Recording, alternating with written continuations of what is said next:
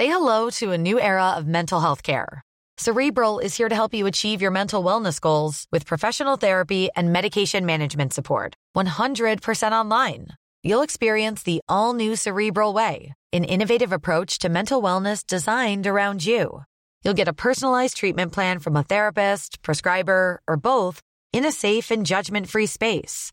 Your cerebral therapist or prescriber will outline a customized plan with clear milestones along the way so you can get to feeling your best. With Cerebral, you're not alone in your mental health journey.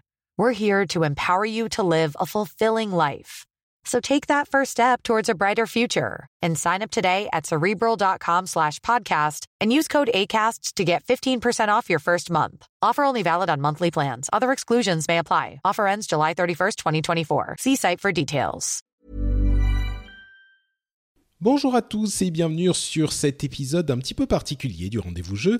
En fait, il s'agit d'un épisode qui a été enregistré par des auditeurs de l'émission. Ils se retrouvent régulièrement sur euh, la plateforme de discussion Slack qui est réservée aux gens qui soutiennent euh, le rendez-vous tech, euh, l'émission que je fais sur la tech, hein, que vous connaissez sans doute. Et ils discutent de, de plein de choses et notamment de jeux vidéo. Et évidemment, pendant le 3, ces discussions ont été extrêmement animées il parlait de chaque jeu, de chaque conférence, et bien sûr j'y participais aussi. Et puis euh, au bout de quelques jours, ils se sont, ils se sont amusés avec l'idée d'enregistrer ces conversations de vive voix plutôt que de les taper par écrit. Et euh, j'ai surpris cette conversation et je leur ai dit que s'ils le faisaient, je mettrais l'épisode sur le flux du rendez-vous jeu. Après tout, pourquoi pas? Euh, Ça fait une petite analyse supplémentaire sur les informations qu'on a eues pendant cette E3 qui était décidément assez animée, assez agitée. Donc euh, c'est un petit épisode de bonus qui vient en plus des épisodes habituels euh, entre le dernier épisode avec le 3 que je vous invite à aller écouter si vous ne l'avez pas encore fait qui est sorti la semaine dernière où j'en discutais avec euh, Christophe et Jika. Nous avions fait notre propre analyse et donc entre cet épisode et le suivant qui arrivera bah, très bientôt, hein, quelques peut-être une ou deux semaines après la publication de celui-ci. Donc voilà un petit un petit épisode en plus bonus. J'espère qu'il vous plaira, qu'il vous amusera. Et puis un immense merci bien sûr aux auditeurs qui se sont livrés à cet exercice euh, périlleux de l'enregistrement d'un podcast. Donc euh, merci à Cassim, Guillaume, Johan et euh, Thomas bien sûr. J'espère que l'épisode vous plaira, que ça sera un, bon moment que vous passerez en leur compagnie. Et puis je vous donne rendez-vous pour le prochain très bientôt. Merci à vous tous et je laisse place aux auditeurs de l'émission et à leur analyse de l'autre.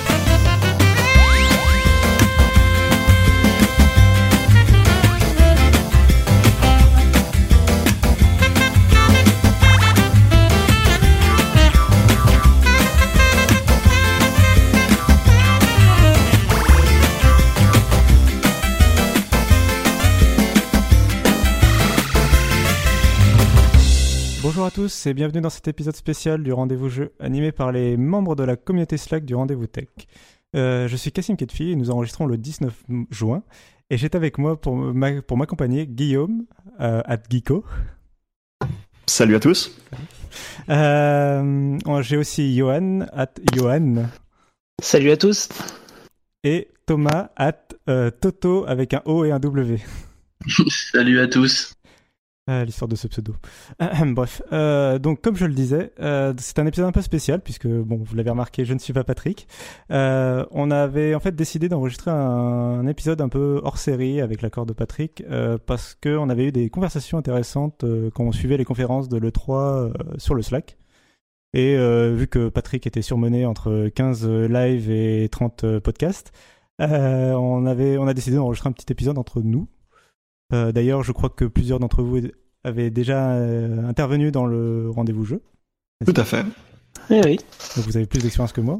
Euh, et donc, bon, pour éviter d'être trop redondant, on est parti du principe que vous aviez sans doute écouté l'épisode de Patrick qui, logiquement, à l'heure où cet épisode sera peut-être uploadé, on vous aurez déjà L'épisode aura déjà été euh, diffusé dans plus d'une semaine, donc on est parti du principe que vous l'aviez déjà écouté. Euh, ce qui va nous permettre surtout d'éviter de redire chaque euh, annonce de chaque conférence de l'E3 et d'aller peut-être un peu plus vite sur les conférences et plus en profondeur sur nos avis à nous et et un peu générer la discussion un peu sur parce qu'on n'est pas d'accord sur certains trucs, notamment certaines présentations. également, on va d'abord parler des, des, éditeurs tiers en fait avant de passer aux constructeurs puisque euh, c'est les on a préféré d'habitude de Microsoft en fait dans, dans l'ordre chronologique Microsoft commençait le 3 euh, dans l'ordre des conférences, mais euh, vu qu'on a tendance un peu souvent facilement à opposer Microsoft et Sony euh, avec la Xbox One et la PlayStation 4, on s'est dit que c'était peut-être une bonne idée d'en parler à la fin pour pouvoir plus facilement comparer les deux conférences. Donc on va commencer par EA avec la conférence EA Play et je vais demander à Guillaume d'en parler parce que je suis flemmard. Tout à fait, merci Cassim. Euh, donc effectivement, la conférence IS, c'est avec, euh, celle-là que le, bal des conférences s'est ouvert.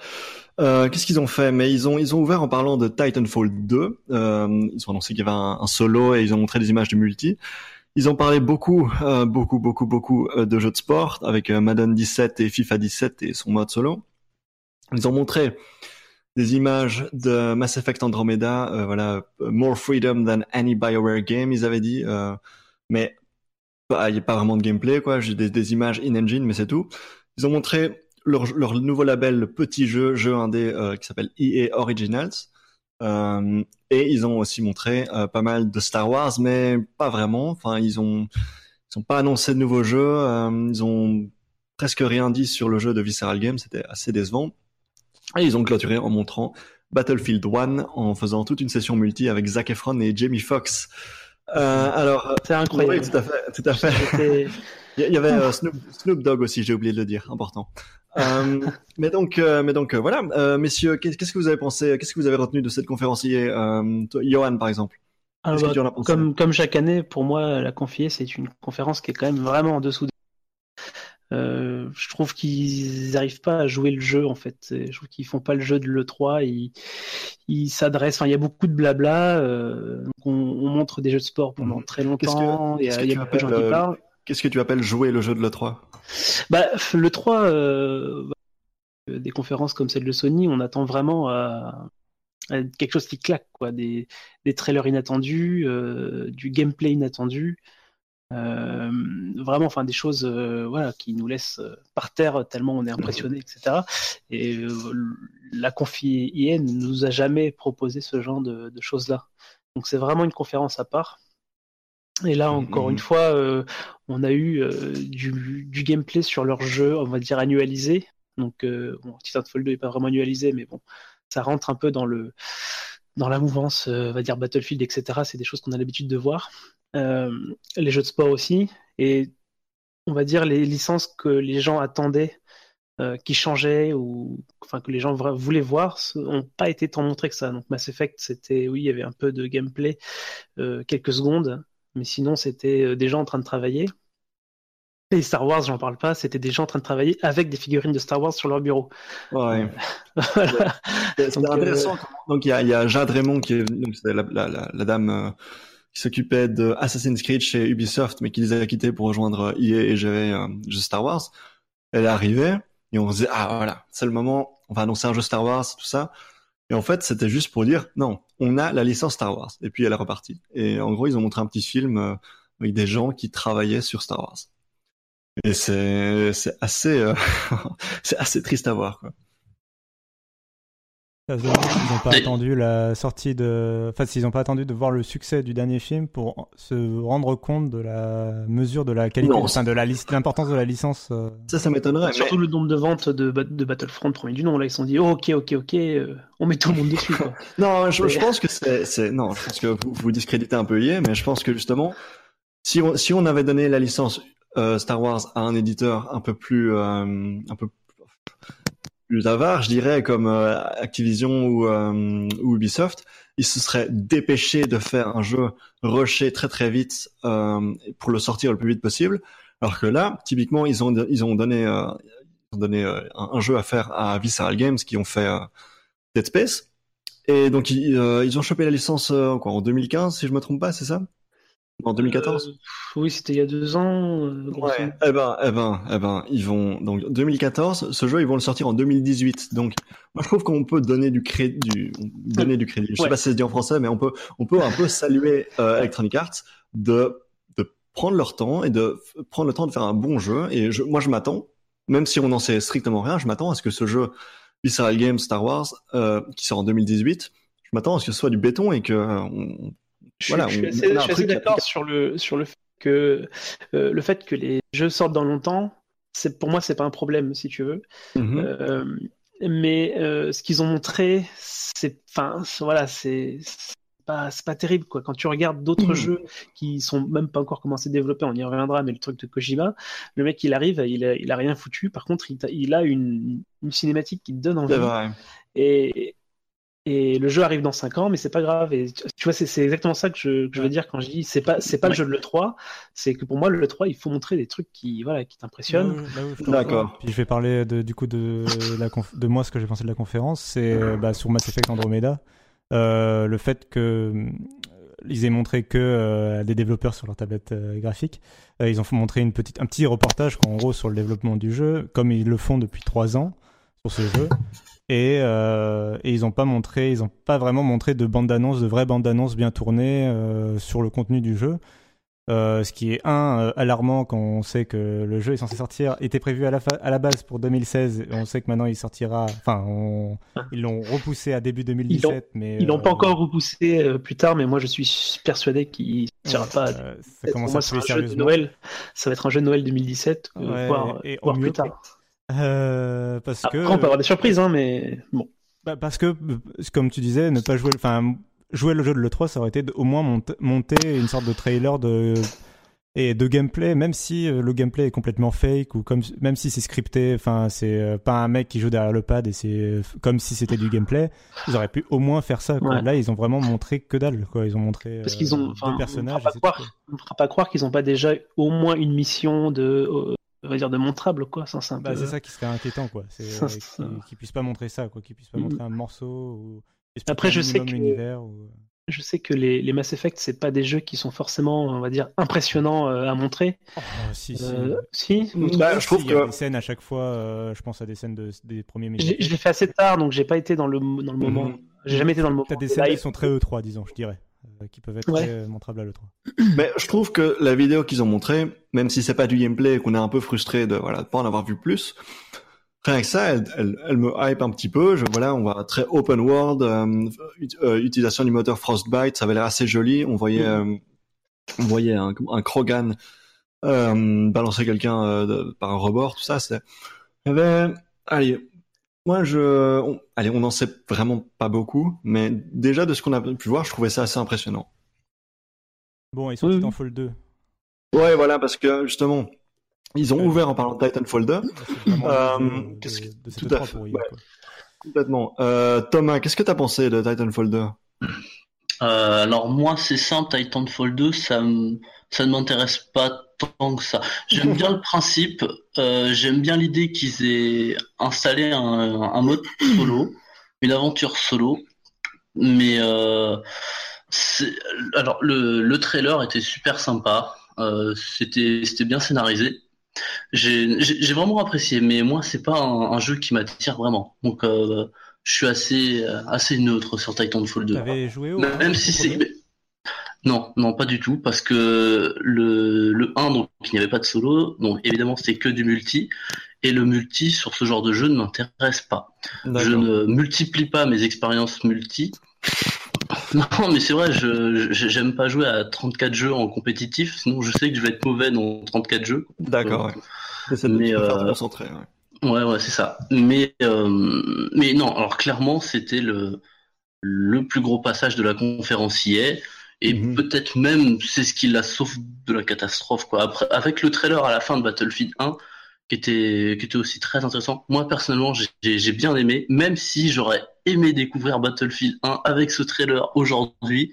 Je trouve que ça aurait fait vraiment très classe, mais après, bon, il faut, faut bien marketer, quoi. Mais, euh, mais donc c'était peut-être ça euh, ma déception euh, de ma déception finalement de la confier quoi. C'est que ce que j'ai trouvé meilleur au final, c'est un jeu qui m'intéresse pas. Euh, D'accord. Mais moi, je, je, reste toujours un petit peu. Donc effectivement, les images qu'on a vues de Titanfall 2 très impressionnantes. On voyait euh, c'était pas du gameplay à proprement parler, c'était une espèce de montage. Euh, c'était un montage gameplay, on va dire. Euh, mais c'était pas, euh, tu, tu, comprends ce qu'est quoi le gameplay quoi, quand tu le vois. Tout à fait. Mais donc tu, tu, voyais des trucs très impressionnants. Tu voyais du le fameux wall jump, le, le, le robot qui faisait des trucs. Euh, il y avait un grappin apparemment. J'ai entendu dans un autre podcast. Aussi. mais, enfin voilà, des trucs très impressionnants. On se dit waouh, ça a l'air cool. il faut se rappeler que euh, quand Titanfall premier du nom est sorti, euh, à l'époque c'était une exclue euh, Xbox One, celui-ci va sortir aussi sur PS4 euh, et PC bien sûr. Euh, et il faut se rappeler que, allez, je me rappelle par exemple, pour ne pas le nommer, il y avait Oupi de ZQSD qui en parlait en disant non mais c'est fini, hein. dans, dans six mois plus personne parle de Call of et tout le monde est sur, sur Titanfall. alors l'histoire ne lui a pas donné raison. c'est c'était un apparemment un très bon jeu, mais dont apparemment on se lassait très très vite.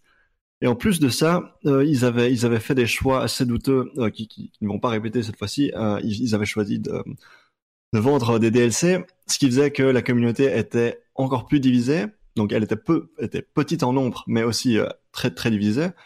mais voilà, ils vont ils vont corriger le tir puisque cette fois-ci pour Titanfall 2, les DLC seront gratuits à la manière de ben, TF2, j'allais dire, mais euh, voilà, l'ancien TF2, c'est-à-dire euh, Team Fortress 2 et, euh, et Overwatch par exemple. mais donc voilà, le jeu a l'air très impressionnant et on se dit waouh, c'est wow effect. Mais en même temps, moi je reste toujours sur mes gardes parce que c'était comme ça aussi avec le premier et finalement. Finalement c'était pas top. Au moins, contrairement au premier, si jamais l'histoire se répète, parce que ça va être très difficile quand même de détrôner Call of Duty, c'est sûr. Et en ce moment, les, des, des, FPS multi qui sont populaires, ils commencent à en avoir euh, pas mal en plus, euh, pas que Call of Duty. Je pense à Overwatch par exemple, même si c'est pas du tout le même registre. Euh, tu peux pas jouer, comme disait Thomas, tu peux pas jouer à 46 000 euh, jeux multi en même temps. Et la communauté est pas extensible à l'infini. Mais par contre, ce qui pourra sauver Titanfall 2, au moins en termes, enfin, où tu n'auras pas forcément l'impression d'avoir perdu ton argent si tu achètes le jeu, c'est euh, bah, le solo. Justement, si le solo est génial, moi par exemple, les mhm. Call of Duty, je les ai achetés pour leur solo et j'ai jamais. Ouais, mais justement, justement, on peut rappeler que, on peut rappeler que les gens qui sont derrière Titanfall 2, c'est euh, Respawn Entertainment, qui sont les gens qui étaient euh, autrefois chez euh, Infinite Ward pour Modern Warfare 1 et 2. Et donc, allez, je veux dire, on peut, on peut penser ce qu'on veut de Call of. Euh, c'est pas c'est le jeu que certains aiment bien snobber un petit peu mais en termes bon rien qu'en termes de vente mais en termes d'impact c'est quand même le FPS euh, de ces ça fait dix ans qu'il est sorti mais de, ces dix dernières années euh, en, en, termes d'impact je trouve. ah bah, surtout que surtout que Modern Warfare 1 euh, qu'on aime ou pas Call of Duty et, et toutes ces répétitions qui ajoutaient pas grand chose Modern, Modern Warfare 1 pardon est culte. Ça on peut mmh. pas il était il était révolutionnaire. déjà déjà du fait que c'était pas c'était pas un jeu euh, de deuxième guerre mondiale euh, comme on en avait 3000 chaque année. Euh, mais donc c'est pour ça, c'est pour ça, mais en même temps, c'était vrai aussi pour le premier. Mais c'est pour ça que ce jeu a beaucoup de crédibilité et que le solo, qui était qui était assez dingue dans les Modern Warfare, a un grand potentiel avec celui-ci. Moi, j'attends beaucoup. Et puis en plus d'ailleurs dans dans, la, dans cette euh, oui, voilà, dans le, dans le trailer solo qu'on a vu, il y a des choses qui sont, enfin, qui m'interpellent assez. Mm cette histoire de relation entre euh, le pilote et, et le mecha. et le mecha. Euh, là, du coup, j'attends quelque chose d'un peu profond, pas forcément philosophique, hein, mais j'attends quelque chose qui soit un peu, enfin, on va dire, ça y un peu plus loin que. J'ai envie de. oui, voilà, ça arrive à mon mecha, quoi. Exactement, c'est exactement ça que j'avais en tête. C'est vrai que ça faisait un petit peu euh, Asimov euh, bon, dans le trailer. Euh, ah, il y a mm. trois règles pour moi. Enfin, c'est le un ça. Parle, il dit il y a trois règles pour moi et la dernière c'est protéger mon humain ou un truc comme ça. Quoi. Enfin, c'est. Mm, mm. Donc du coup bah ouais j'ai plutôt vraiment hâte de m'y mettre. En plus moi le, multi, moi, le trailer multi je l'ai trouvé vraiment dingue. Je l'ai regardé en boucle en HD sur YouTube ah ouais. 10, 15 fois d'affilée tellement j'y crois pas en fait. ce, que, font les, les, gens dedans. Euh, ça a l'air d'être vraiment encore plus nerveux que, que le premier. Et moi, le premier, j'ai pas mal aimé. J'ai joué quand même on va dire, une quinzaine d'heures, ce qui est, on va dire, acceptable pour un jeu vidéo. Euh, mais, pour un jeu multi, c'est minuscule. Oui, c'est minuscule. Donc, ça reste une déception, il n'y a, pas à dire. Euh, bah, après, tu beaucoup aimé. Oui, non, mais les 15 heures que j'ai fait, moi, j'ai vraiment beaucoup aimé cette sensation en fait de bah, à l'époque il n'y avait pas il y avait aucun autre jeu qui le faisait de mhm. jetpack de, de wall ride etc maintenant tu retrouves ça un peu partout même Overwatch as, chaque, chaque, perso a une partie de et voilà mais donc à voir, là à voir si ce Titanfall 2 arrivera à ne pas être lassant au bout de 15 heures quoi même s'il est très impressionnant comme le premier Bien sûr. à voir si on n'en aura pas marre très rapidement mm -hmm. ok euh... conférencier est-ce que moi, j'ai juste un dernier truc à dire. Je rebondirai sur ce que vous disiez sur Star Wars. Euh, moi aussi, ça, c'est l'autre truc qui m'a vraiment déçu. Euh, et j'étais d'accord avec vous. Quoi. Venir euh, nous parler de Star Wars et limite rappeler qu'il y a déjà des jeux qui sont sortis et que vous pouvez toujours y jouer. On, on parle même pas du futur, mm-hmm. on parle du passé et présent, quoi. En bon. Et, et ne rien montrer à part des promesses. Pff, moi, j'ai vraiment pas j'ai pas apprécié clairement. Euh, vous prenez FF, le remake d'FF7 l'an dernier, on s'intéresse les gens, ça les intéresse pas, mais l'an dernier ils arrivent, ils vous disent on le fait, ils nous montrent un trailer qui fait plaisir, un teaser pardon, qui, qui mhm. fait plaisir à tout le monde, tout le monde en parle. L'année d'après, ils ont rien de plus à montrer, ils en montrent pas, mais c'est pas grave, au moins on sait que ça existe et il y a quelque chose. On peut, on a vu un teaser, il faut bien que ça serve à quelque chose, ça porte très bien son nom. Mais donc ouais, d'un côté on sait que ils ont, allez, comme je disais tout à l'heure, moi j'ai vraiment une certaine confiance et je suis, rassuré de savoir que ils prennent leur temps de faire un bon jeu chez Visceral euh, qui sortira en 2018, donc dans vraiment longtemps. Mais en même temps, ouais, on constate que leur, stratégie de communication est assez minable, ce qui est vraiment étonnant, parce qu'ils ils sont même pas capables de hyper les gens avec Star Wars. Bah, l'avantage, c'est que Star Wars, ça n'a pas besoin de grand chose pour hyper les gens. Et Là, ils disent, je, je, vais faire un jeu Star. Ouais, mais bah, c'est vrai que là, pour le coup, ils ont, ils ont réussi à faire l'inverse, quoi. On a réussi à faire à dire que des critiques sur Star Wars. Mais voilà. Mais, mais, il y a, mais, y a parce qu'ils savent peut-être en fin d'année, hein. Donc ils, ont, oui, ils, ratent quand même, ils ratent quand même une dose de hype. Donc peut-être qu'ils vont sortir un TLC Battlefront spécial euh, Rogue hmm. One. Ah mais après, après c'est clair que sur Star Wars, tu peux te planter un petit peu et de toute manière, la puissance, la, la licence est tellement puissante que euh, tu vas le rattraper très vite ton retard marketing, c'est pas grave. Mais bon, j'étais quand même déçu là-dessus. Ouais. Des, des, gens avec des tablettes et une figurine de Chewbacca à côté, bah, ça m'intéresse pas. C'est pas ce que je viens chercher euh, le 3. Quoi. Mais soit, je pense qu'on commence un petit peu à se répéter sur la conférence. On, va clôturer hier et on va passer du coup sur, euh, sur Bethesda, euh, la conférence Who Girl, n'est-ce pas euh, donc on va on va y revenir. En tout cas, ils ont présenté donc euh, on va dire pas mal de choses entre guillemets pour un éditeur de cette taille-là, euh, c'est-à-dire donc Quake Champions, donc un Quake en mode hero shooter apparemment. Euh, ils ont annoncé le, remaster euh, de Skyrim euh, sur console et PC. Leur jeu de cartes Elder Scroll concurrent de Hearthstone. un trailer du reboot de près. Ils ont parlé aussi un peu de VR avec Doom et Fallout 4. Et évidemment, c'est le gros morceau attendu, Dishonored 2, avec quand même une longue session de gameplay. Mmh, mmh, mmh. Euh, voilà, qu'est-ce que vous avez retenu de cette conférence, euh, Cassim euh, bah, Alors moi, euh, la conférence Bethesda, j'étais un peu déçu par rapport à certains espoirs que je m'étais fait. Mais euh, bon, je, je, rêvais un petit peu, hein, je rêvais du, des nouvelles Elder Scrolls. Bon, j'y rêvais sans y croire, vu qu'on savait pertinemment que. Bah, non, on a, on a même la confirmation. Leur, ouais, il leur faudrait beaucoup d'années pour en développer un, puis on a eu confirmation euh, après coup. Euh, de, mm -hmm. Todd Awards a confirmé qu'ils voilà, avaient. Qui a dit que deux, deux, ils, ils avaient deux gros jeux à faire, deux gros jeux à faire avant de d'enchaîner sur le nouveau Elder Scroll, au moins de gros jeux donc en tout cas, euh, sauf si, enfin si jamais leur plan change. Donc ce sera pas pour tout de suite le prochain Elder Scroll. Euh, après sur le contenu de la conférence en elle-même qui par ailleurs était plutôt maîtrisé, pas aussi impressionnante que celle de l'année dernière parce que j'avais vraiment bien aimé le, la présentation de Fallout 4 euh, qui arrivait six mois après. Euh, mais toujours quand même professionnel quoi il n'y a pas eu de faux pas à part cette woo girl pendant la présentation Euh, sur la présentation, sur les produits présentés, euh, je, moi je resterai sur euh, Prey. Euh, Quake Champion, ça m'intéresse pas spécialement. Euh, comme j'ai dit, le multi, je joue pas à 30, enfin, je joue pas à 30 multi non plus. Donc, euh, mm. Quake, c'est pas un truc qui me fait forcément rêver. Moi, j'ai eu mon ma dose avec le solo de Doom que j'ai adoré, mais j'ai pas forcément envie d'une expérience multi. Sur Prey, par contre, j'attends plus parce que euh, j'étais fan du, du, premier en fait, euh, du tout premier euh, Prey. J'avais beaucoup aimé à l'époque, même s'il n'avait pas forcément eu la meilleure presse du monde et puis euh, ça n'a pas été le meilleur succès de l'histoire du FPS. Hein. Mais, mais j'aimais bien, c'était une sorte de FPS un peu scénarisé, un peu différent de, des autres où on jouait un, un, Indien dans une réserve américaine qui se faisait enlever par des aliens. En fait, c'était avait une, inv une, invasion planétaire. Et c'est sorti en quelle année, rappelle-moi? Euh, Je sais, 2006 ou 2007. Euh, D'accord. Donc c'est ça, mmh, mmh, dans ces eaux-là. Et euh, justement, ils, ils, avaient annoncé un, un Prey 2 qui est devenu une arlésienne et il y avait, il y avait des, un trailer qui était sorti où on voyait un truc. ça avait été annoncé à l'E3. un peu chasseur de prix, un peu Star Wars comme ça, ou très, vachement impressionnant. Ah, ça me faisait penser à, au, au, à l'étranger de, dans, la, dans le jeu, dans la série des Oddworld. Euh, ah, pas. Tu jouais un D'accord. Bref, euh, donc c'était très bref, bien. Il, en est rien devenu. Ouais. ouais et euh, bon, la licence était un peu morte, quoi. Et là, ils ont réannoncé donc le reboot en CGI fait par euh, le deuxième studio d'Arkane, ceux qui font Dishonored, donc leur deuxième mmh, studio. Qui sont pour Dallas, c'est ça? Ou, Au Texas. Austin, ouais, bien joué.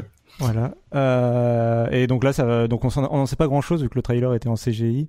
Euh, juste que c'est un projet donc ils ont commencé. Euh, ça a l'air de, de, suivre. Ça a l'air de pas être du tout la même histoire, mais d'avoir des, quand même des connexions avec la série. C'est-à-dire qu'il mmh, a l'air d'avoir une invasion encore alien. Le, le héros a l'air de se retrouver encore dans un vaisseau alien à un moment ou à un autre.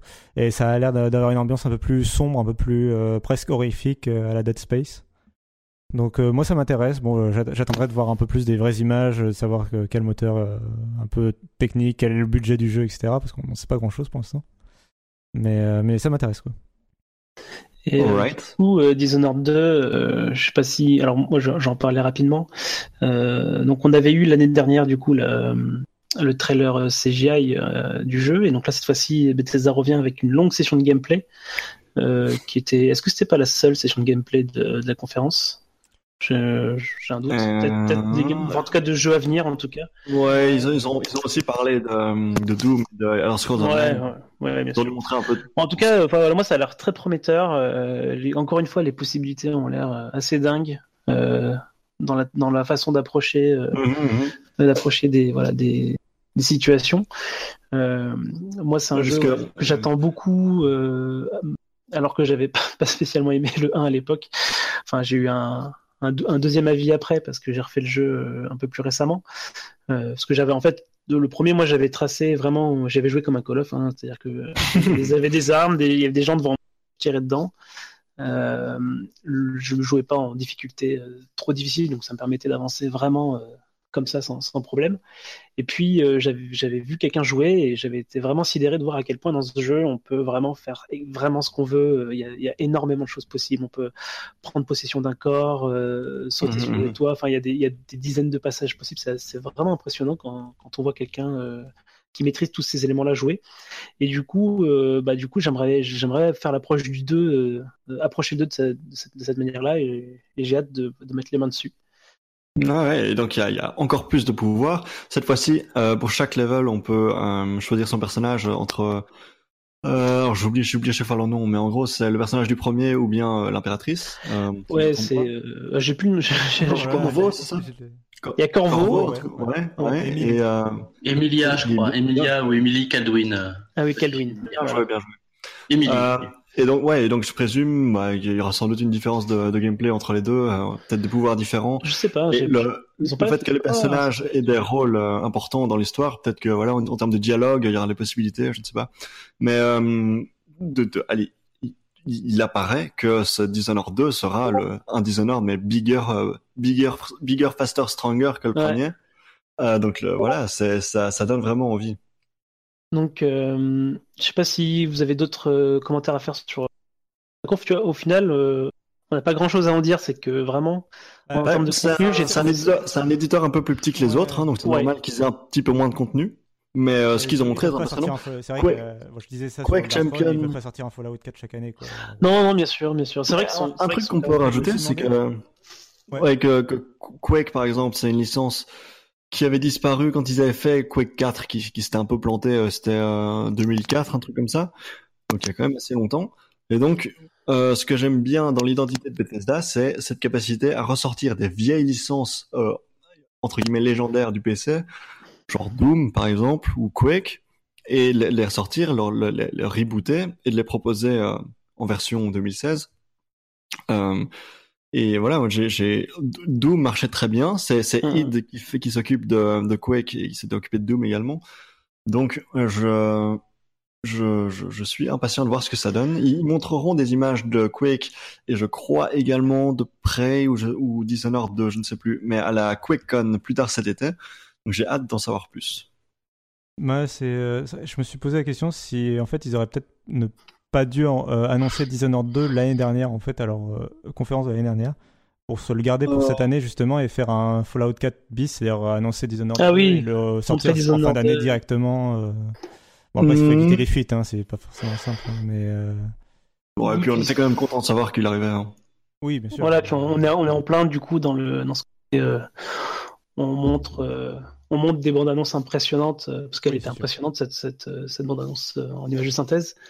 Donc euh, enfin faut, faut aussi faire le spectacle comme tu dis, ils ont pas 36 jeux donc euh, je trouve qu'au final même si je- c'est pas une conférence que j'aime beaucoup euh, ni un éditeur que j'aime beaucoup euh, que vu leur euh, leur envergure, ils arrivent quand même à tenir des, des conférences assez, assez solides finalement. Alright. Ouais. Et on a, on a plus ou moins fait le tour pour cette conf Bethesda, je pense. Non, mais comme vous l'avez dit, de toute façon, Bethesda, c'est pas un euh, grand par la taille euh, Mhm. éditeur développeur, donc euh, c'est normal. Il n'y avait pas tant de choses, mais comme ça a été dit, ils l'ont bien présenté, eux au moins. Oui, c'est ça. Ils ont au moins fait ça de bien. C'est clair. Et Dishonored 2, pareil, j'attends ça. j'attends ça vraiment beaucoup. J'avais énormément apprécié le 1 et j'attends énormément le 2, vu que, surtout, enfin, le, le trailer par exemple m'a beaucoup charmé.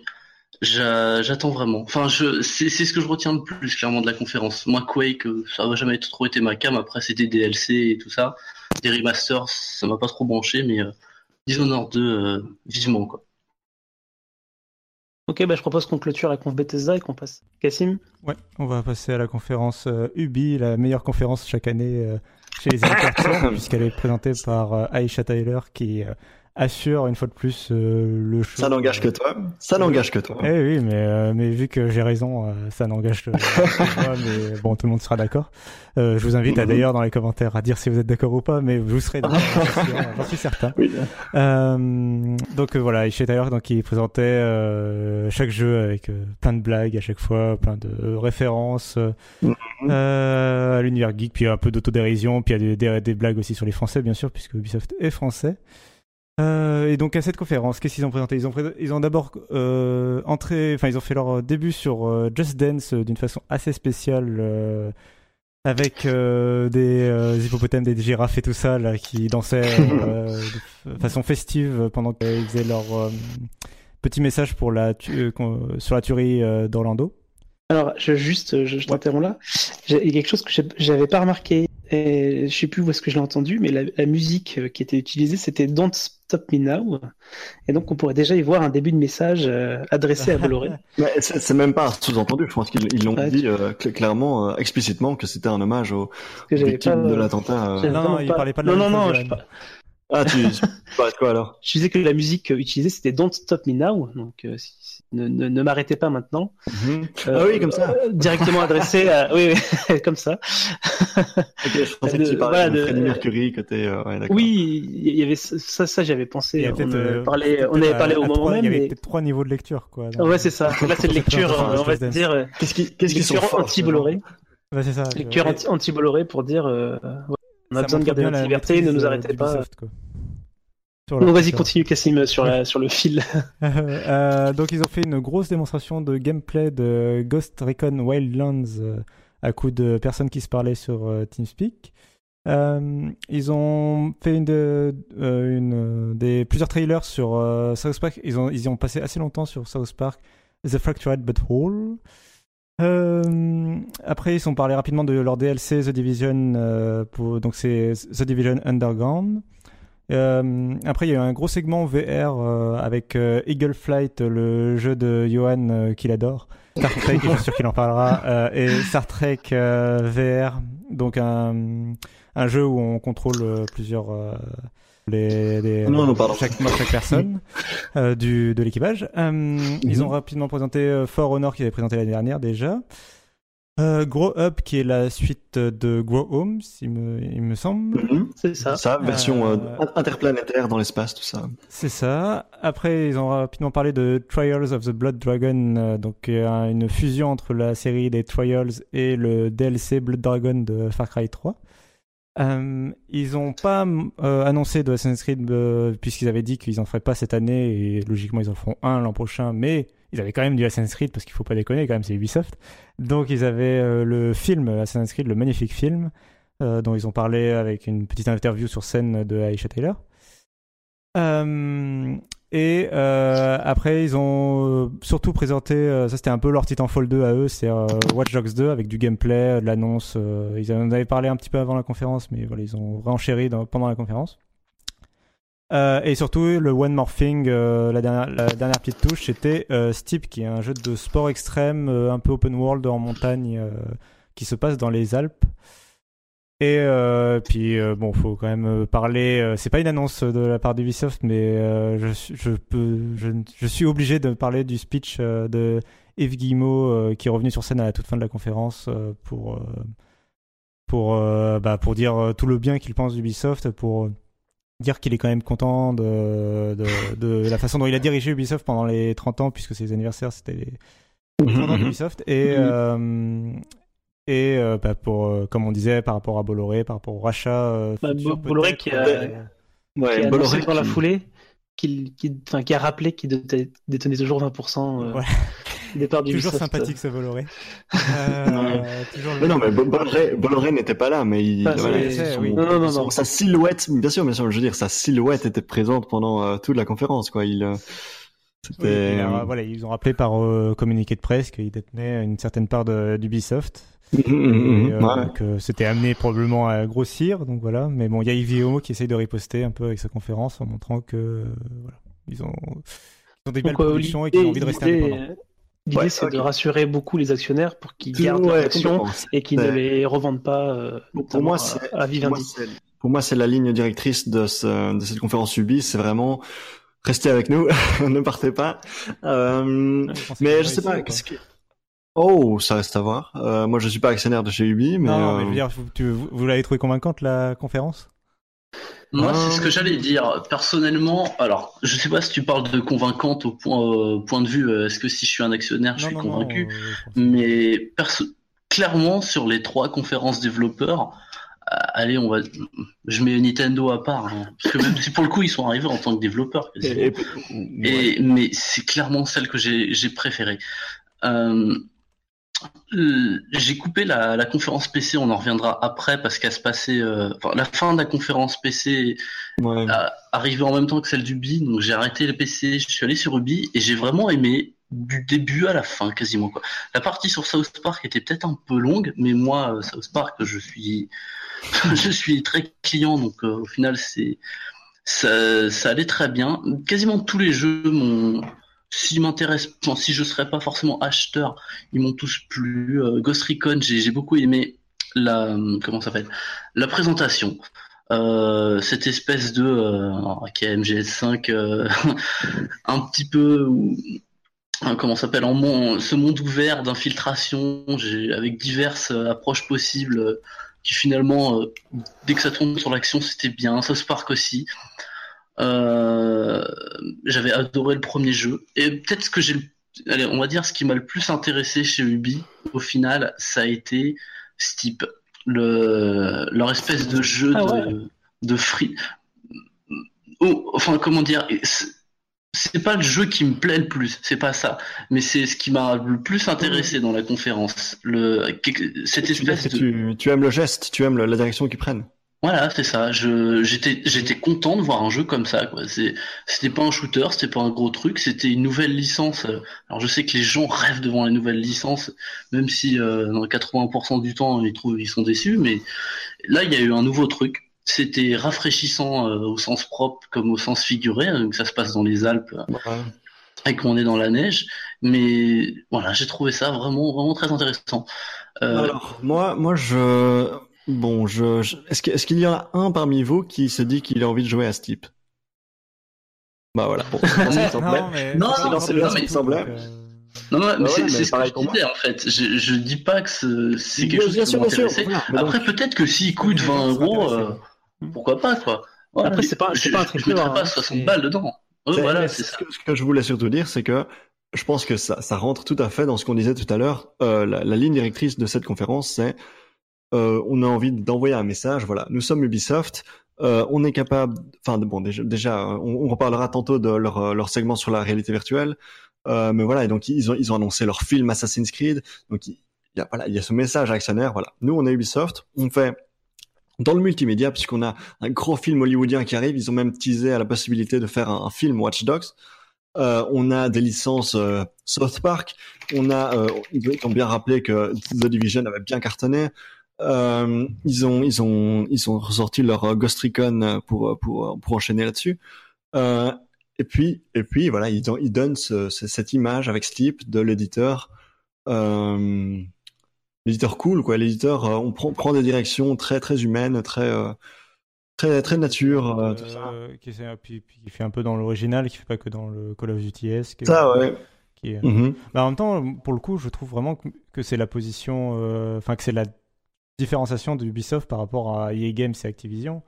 Et, euh, les deux sont, bah, les deux sont américains déjà, et euh, et euh, on sent vraiment, enfin, ouais une similarité dans leur approche quoi du jeu vidéo, alors qu'Ubisoft, il y a vraiment, tu vois, je, je repense à leur petit jeu indé, il y a, enfin, le Soldat Inconnu. c'est ça ouais il y a Euh, BGE2 même Assassin's qui est toujours en préparation c'est un triple A, Assassin's Creed, à la, enfin, faut voir ce que la série est devenue, mais même à la base quand même, il y a vraiment une volonté de, de renouveler à la fois le jeu à la, troisième personne et en même temps de d'explorer l'histoire. Enfin, ils ont vraiment. ouais peut-être au tout début mais depuis euh, Ouais, non mais même il y avait quand même. Voilà. très peu de renouvellement dans la licence C'est sûr, mais il y a, mais la, la licence en elle-même était un, était vraiment un vent d'air frais euh, par rapport au, ouais, à l'industrie. 10 ans ça hein. Oui, mais euh, je trouve voilà Watch Dogs. Enfin, pour moi, ils, arrivent euh, pour moi toujours à faire dans même For Honor, tu vois, c'est pas forcément, euh, tu vois, c'est typiquement un jeu fait par Ubisoft et pas du tout fait par EA ou euh, ou Acti, quoi. Et, Ben, justement il, a- un goût très on, on compare souvent avec les Musso les Dynasty Warriors euh, oui, je, sais, je sais plus quel éditeur fait ça c'est Capcom c'est à mon avis c'est plutôt japonais. Du coup, je, je dirais Capcom moi ou Konami. et- Non, Capcom. Plutôt. non ouais Konami ne fait pas jeu Oui, vidéo voilà, enfin Konami, Konami fait des jeux vidéo, c'est pour ça que j'en suis souvenu. Euh, Euh, ouais. Euh, c'est Koei Tecmo Mais sur ce type, moi, je voudrais quand même dire que euh, je connais vraiment des gens qui, sont, qui seraient intéressés. Et, et même moi, je trouve qu'il y a vraiment euh, un manque euh, de toute cette. Enfin, il n'y a plus les. Euh, parlé c'est- pour les EA, il n'y avait pas de jeu de course pour EA, par exemple, il n'y avait pas de Need for Speed. Il manque vraiment une partie de jeu cool, euh, un peu de sport. Euh, Bon, alors là, ça a l'air assez simu, enfin, ça a l'air assez sérieux dans, dans son approche. Mais je trouve qu'il y a aujourd'hui des SSX, des Cool Border, des Tony Hawk et tout ça, il y en a plus de nos jours, quoi. Et je trouve que c'est un pan du jeu vidéo qui manque un peu, quoi. En tout cas, Non, c'est une bonne direction, mais voilà, je pense que c'est la raison pour laquelle ils ont mis ce petit jeu qui paye pas de mine dans leur conférence. C'est vraiment une question d'image pour moi. Euh, et alors, j'aimerais revenir un instant sur euh, Star Trek euh, VR, Mhm. donc qui, qui est c'est Red Storm Entertainment qui s'en occupe. Donc c'est les gens. C'est Bridge Alors- Pro. Oui, c'est ça. Oui, Star Trek Bridge Crew. Et donc Red Storm, c'est les gens qui étaient derrière tous les Rainbow Six, tous les Ghost Recon pendant toutes les années 2000. Euh, c'est un, un studio important en Californie et ils l'ont mis sur Star Trek VR. Alors j'aimerais juste qu'on re- recontextualise un petit peu. Euh, Star Trek Bridge Crew, qu'est-ce que c'est? C'est un jeu où en coopération à quatre où vous jouez dans le vaisseau de Star Trek, euh, donc c'est pas le USS Enterprise, ça se passe euh, dans l'univers des films et pas de la série. Bon voilà, donc à mon avis, la raison pour laquelle on joue pas dans l'Enterprise, c'est parce qu'ils avaient pas envie de payer euh, très cher les acteurs pour faire les voix. Voilà. Euh, mais donc, mais donc voilà, euh, il faut bien se dire que quatre nerds fans de Star Trek avec quatre casques Oculus Rift qui coûtent 700 euros, le public est quand même très très très très très très niche. Euh, je sais pas très bien si on, euh, vous connaissez quelqu'un que ça risque d'intéresser. Euh, moi j'aime bien Star Trek, j'aime bien la VR, mais euh, bon en plus de ça on peut ajouter que le jeu est quand même très très moche. Ça sort sur sur euh, sur PC et sur PlayStation PSVR. Mais donc pour moi c'est vraiment c'est vraiment du vent. C'est un, un jeu qui ne se vendra pas tellement il est niche, mais on le met dans la conférence pour envoyer le signal. Et les gars, nous on, Pour moi, c'est On le, a- on a- Sea of- c'est le Sea de, de Ubi. Mais. C'est quand même un, c'est quand même un jeu à licence euh, sur euh, réalité virtuelle.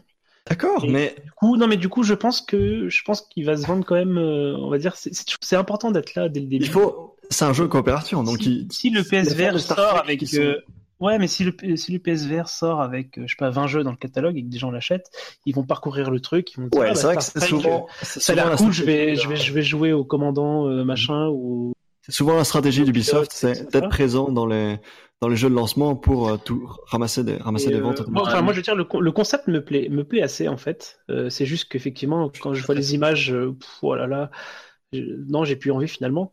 Et, euh, Il est mais- très moche. ouais, Euh, c'est- le jeu est que VR ou il- on peut y jouer sans?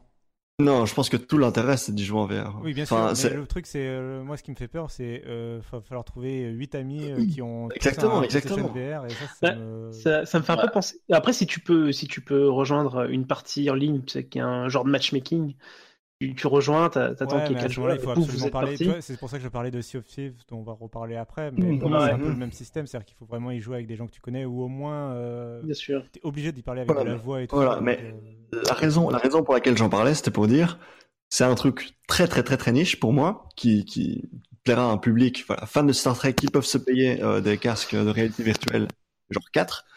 Euh, et donc pour moi, c'est un peu du vent, et c'est là dans la conférence seulement pour envoyer le message. Euh, nous, on investit dans la technologie réalité virtuelle, on va de l'avant, on est, euh, on prend des risques, etc. Chose que Bolloré ne fera pas euh, a priori, enfin, connaissant son passif. Euh, et donc, et donc voilà, pour moi, c'était question d'envoyer un message. Euh, la même chose que Eagle Flight, franchement, euh, c'est pas.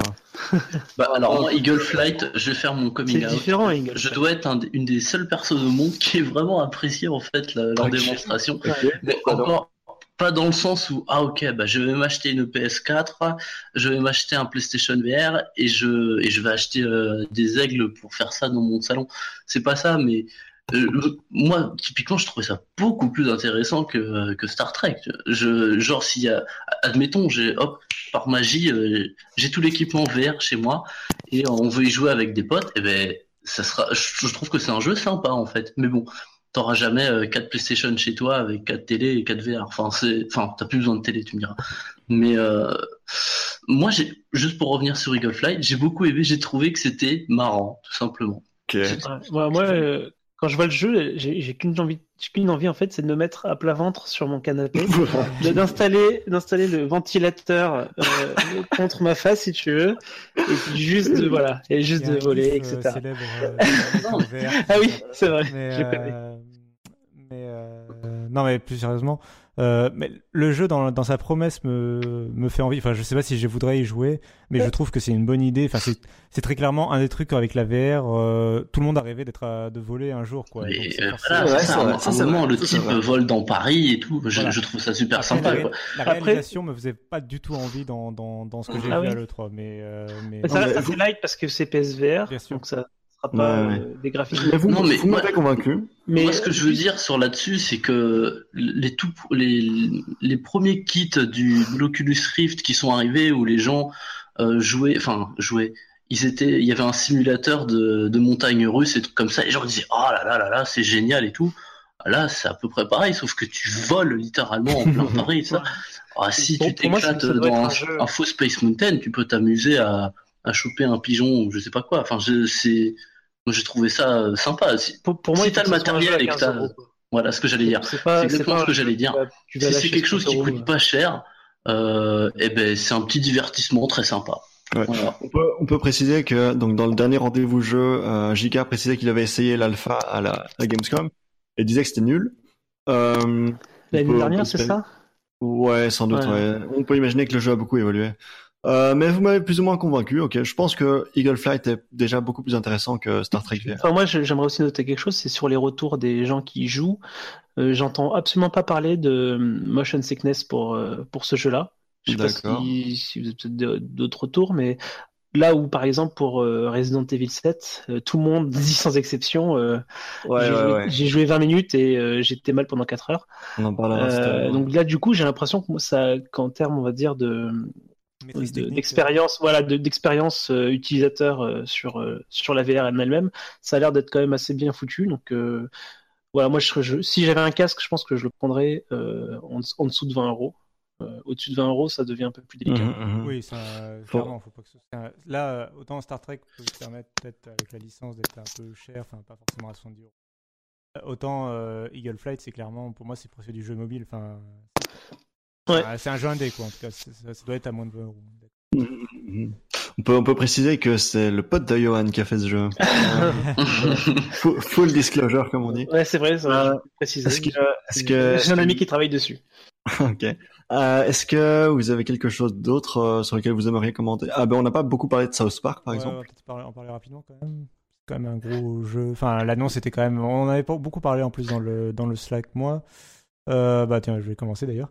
Euh, je suis pas du tout un fan de la série télé du dessin animé South Park de plus euh, de la génération Simpson. Mais tu as rigolé pendant la bande-annonce. Mais j'ai rigolé pendant la, bande-annonce, euh, notamment euh, sur les parties, enfin sur le, tout ce qui est où ils se moquent de, de, Marvel et de leur façon de créer leur Marvel Universe, leur cinématique Universe avec la phase 3, etc. Où les héros ils se demandent, en fait ils sont pendant la bande-annonce, ils sont en train de, créer une adaptation film de leur univers de comics à eux en fait qu'ils sont en train de se créer quoi et euh, il commence à, parler, il commence à se dire que le héros noir, il faut absolument le placer dans la phase 3 euh, et pas dans la phase 1. Euh, c'est, on va faire comme Marvel, etc. Enfin bon, il y a des, petites piques comme ça qui sont bienvenues, enfin qui, étaient assez drôles. Après, en soi, le jeu m'a pas forcément donné envie parce que je suis pas forcément très fan de l'univers et de leur humour. Euh, quand, ils, quand ils se moquent des, des choses, quand ils sont dans la satire et tout, c'est plutôt drôle, je trouve. Et par contre, ils ont très vite un humour faussement anticonformistes à la con euh, sur les tous leurs trucs avec les pipi caca juifs machin. Euh, moi ça me fait pas rire du tout donc euh, mais enfin quel, mauvais goût. Quel mauvais goût j'assume j'assume mais voilà ça me fait pas rire on peut préciser que c'est pas les mêmes développeurs que le premier. Donc ils ont ils ont par exemple révolutionné un peu le système de combat. La dernière fois c'était très classique c'est parodie du RPG quoi. Donc tour par tour magie etc cette fois-ci, ce sera un truc un peu plus tactical avec une gestion de la position euh, et apparemment euh, plus en plus en temps réel. Euh, donc, ce qui est certain, c'est que c'est toujours très comment il s'appelle encore? Trey Parker, Matt Stone, ouais c'est ça. Matt Stone, Trey Parker qui sont derrière. Donc, au niveau de l'écriture, ils, vont même jusque dire, je crois dans une interview que j'ai vue, ils disaient que le futur de South Park ce serait plus le jeu vidéo que la série. Enfin, c'est c'est voilà, le, premier était excellent. Hein. Je me souviens de la fin euh, sans, sans, rien dire. Elle était très marquante. Euh... Très South Park. Moi, j'avais été assez inquiet en fait à l'annonce du coup de celui-là, euh, plus développé par euh, Obsidian, mais par, mhm. on va dire, par Ubisoft. J'étais voilà assez inquiet en fait de ce que ça allait devenir cette cette suite. En fait, on peut là, dire... là, ça m'a assez rassuré. Enfin, c'est ton, les, les, les, mécaniques de gameplay ont l'air assez solides. Donc, euh, donc là, je, moi, je suis complètement rassuré. Par mhm. contre, moi, j'ai pas fini le, j'ai pas encore fini le, le précédent. Voilà. Donc, euh, ça attendra, ça attendra probablement une solde de Steam. Euh, pour, pour acheter le suivant. Mais ouais, je pense que donc c'est toujours c'est toujours les, les, auteurs de South Park qui sont derrière et finalement le studio qui s'en occupe c'est plus. Euh, ouais, c'est ça. L'intérêt l'intérêt était dans, dans l'écriture sur South Park. C'est ça, voilà. C'est les blagues qui comptent. Ouais, voilà, c'était c'était totalement ça parce qu'après le gameplay euh, en lui-même du premier, bah, c'était un RPG ultra classique avec un inventaire pourri et enfin, c'était c'était très simple. Très... Moi j'étais très content parce que pour le coup c'était du gameplay très vieux, old school, hein, c'était mais euh, mais c'était très très simple. Ouais. Je voyais pas Obsidian derrière. Tu te demandes ce qui c'est pas leur qualité qu'on va dire. Euh, ok, alors il y a deux, deux autres jeux. Euh, dont on n'a pas encore parlé, et à vous de voir si vous voulez en parler. Euh, Ghost Recon Wildlands, entre autres. Et après ça, je, je pense que je vais me prononcer très rapidement sur euh, Trials. Alors d'abord, Ghost Recon Wildlands. Ouais, ouais, ouais. Euh, ouais, je voulais répondre un petit peu à Patrick euh, qui dit dans le, dans le dernier rendez-vous jeu. Le comeback, euh, vas-y. Il commente en fait le, droit de réponse. Il commente en fait le, la session de gameplay qui a été montrée, qui il faut le dire assez ridicule, où t'as quatre mecs en train de, de, planifier leur attaque et qui ils sont chacun avec leur casque et ils, sont vraiment euh, comme s'ils étaient dans le jeu, quoi, avec machin à 4 heures. ouais, attention, ça, je prends la 80, je prends, je je vous envoie mes coordonnées GPS. Enfin voilà, c'était un peu un peu ça. Et ils avaient fait un peu une, une session de gameplay un peu similaire sur The Division, je sais pas si c'était l'année dernière ou l'année d'avant. Et je dois dire que moi qui jouais à The Division, on va dire en escouade de 4 euh, qu'au final on finit par faire ce genre de choses là en fait. Alors c'est mmh, pas mmh, mmh. c'est pas aussi ridicule que enfin on est on est en train de jouer à un jeu vidéo quand même donc ouais c'est ça. Voilà. Les mecs ils sont pour Jack Bauer. Euh. Mais par contre, mais par vous n'aviez pas de nom de code euh, Alpha Tango. voilà, c'est ça. mais par contre, la communication tactique euh, ressemblait assez à ce que j'avais vu dans ce trailer-là à l'époque, et, et, du coup, cette session de gameplay-là m'a donné envie, alors que euh, j'étais pas du tout vendu à Ghost Recon. Euh, là, pour le coup, si je me dis que je vais pouvoir jouer euh, à plusieurs euh, dans cette ambiance, on, fait on, est tous sur une mission, chacun dispatché sur une map immense, et on a chacun un rôle à jouer important dans le bon déroulement de la mission. Quelqu'un qui snipe de tel endroit, l'autre qui va poursuivre sur la sur l'autoroute avec sa moto, plus un autre qui fait autre chose à côté. Enfin, mhm. on partit tous à la même mission, mais on est personne n'est au même endroit et on doit communiquer pour euh, dire ce qu'on fait et tout ça. Moi, ça m'intéresse quand même assez, ça m'interpelle. Donc euh, après avoir euh, quand je sortirai, si effectivement si on a besoin que ça soit fait comme ça ou si au final on sera tous tous collés les uns aux autres en mode bourrin à finir l'émission. Mais en tout cas, je suis ça, ça vraiment ça a vraiment de ce côté-là. Pareil, pareil. Moi, je sais que je suis un grand joueur de, euh, jeux en coopération et, à partir du moment où tu, quand tu as l'habitude de tes teammates, tu montes dans les difficultés et il y a des jeux en mode difficile qui sont vraiment difficiles et ben là, tu es obligé d'être coordonné et, et sans t'appeler Alpha Tango, euh, tu joues à peu près pareil, oui clairement. Et moi, pareil, ça m'attire énormément. Mhm. Euh, ce Ghost Recon ça m'a, ça m'a marqué, ça m'intéresse vraiment, vraiment beaucoup aussi. J'attends de voir ça. Quand j'ai quand j'ai vu le stream, les images du jeu, j'avais l'impression de voir un mash-up entre Just Cause 3 pour le côté euh, super open world, euh, plein de possibilités, un peu n'importe nawak, euh, Metal Gear Solid 5 et The Division. Euh, je crois qu'il y avait encore un autre jeu euh, qui, qui m'était passé par l'esprit. C'est vrai, euh, vrai, que Metal Gear Solid 5, ça faisait vraiment beaucoup penser. Mission mm un petit peu où tu peux rentrer voilà. plusieurs endroits. Et, donc, le, les images qu'on a vues l'année passée, bon, déjà c'était très beau. Euh, il y avait le côté euh, voilà infiltration, tout ça, c'était c'était vachement pas mal. Et cette année-ci, on voit que le jeu a vraiment une très très grande échelle. Voilà, on se promène en hélicoptère, on fait des on fait des poursuites euh, en pick-up, euh, en voiture, etc. Euh, donc, connaissant Ubi, bah, je suis pas le plus grand fan d'Ubisoft dans, dans, dans, cette émission, mais connaissant Ubi, moi j'ai un petit peu peur qu'on se retrouve face à ce qu'ils font souvent, c'est-à-dire une map énorme avec plein de contenu un peu dilué sur la map et plein de trucs génériques à faire, genre 56 crapauds à ramasser, trucs comme ça. donc jeu qui a beaucoup de potentiel, euh, graphiquement, en termes de gameplay, en termes de possibilités. Voilà, le, on, voyait tout ce qu'on pouvait faire, c'était cool. Euh, mais euh, qui, qui, a aussi potentiel de, de se planter euh, si, si gère pas bien la formule. Quoi. Euh, je, pense qu'on... Ah, vas-y, vas-y. Non, non, je demandais si quelqu'un avait quelque chose à rajouter sur ah. Ghost Recon. Ouais. Ah, sur Ghost Recon, non. Non, On peut passer au Trials of the Blood Dragon. Voilà. Alors, je vais, je vais juste passer dessus. Donc, en gros, hein, euh, on, on, voyait euh, ce, trailer présentation qui, qui disait en gros, bah voilà, on a pris le développeur de euh, Trials, on a pris le, les gens qui avaient fait le DLC euh, Blood Dragon pour euh, pour Far Cry 3 et on a fait un, un, un mashup, on a fait un truc, un, mélange. et donc il y avait une vidéo, c'était voilà, c'est comme Trials mais ambiance années 80, néon, edgy, enfin pas edgy mais comment est-ce qu'on dit encore, cheesy tout ça. Euh, et euh, tu voyais le prix, ça coûtait 15 euros. Moi, je l'ai trouvé à 12 euros. Je me suis dit, allez, ça va être sympa. Euh, je l'ai téléchargé, je l'ai acheté. Euh, et alors là, mes grosses déceptions, et c'est pour ça que j'en parle, parce que sinon on s'en foutrait un peu, euh, c'est que c'est c'est pas vraiment un trials, puisque il y a des il y a des phases où, enfin déjà les, les phases en moto sont vraiment pas très dures, mais en plus de ça, il y a des phases où bah voilà, le, le héros il sort de sa moto et on se retrouve dans une espèce de jeu de plateforme où tu diriges le gars avec euh, ton stick gauche et tu vises avec ton flingue euh, stick droit. Mais c'est genre, euh, c'est encore moins bien que le premier niveau Super Mario, quoi. C'est super nul. Euh, c'est aucune difficulté. Je pense que tu peux même pas mourir. Euh, ça, ça n'a aucun intérêt. Et donc, les niveaux en moto sont pas terribles du tout non plus, pas très durs vraiment. Euh, et donc, et donc, on pourrait se dire, bah, bah non, mais là voilà, le, le, vrai intérêt de ce jeu, c'est comme, euh, c'est quand même le, côté, euh, la, la, surcouche Blood Dragon, le côté, allez, années 80, cheesy, c'est drôle, il y a des blagues, tout ça. Mais je vais donner un exemple de blague qu'on a, c'est quand vous quand vous plantez en moto et que vous mourrez, il n'y a pas écrit tu t'es planté, try again, tu es mort.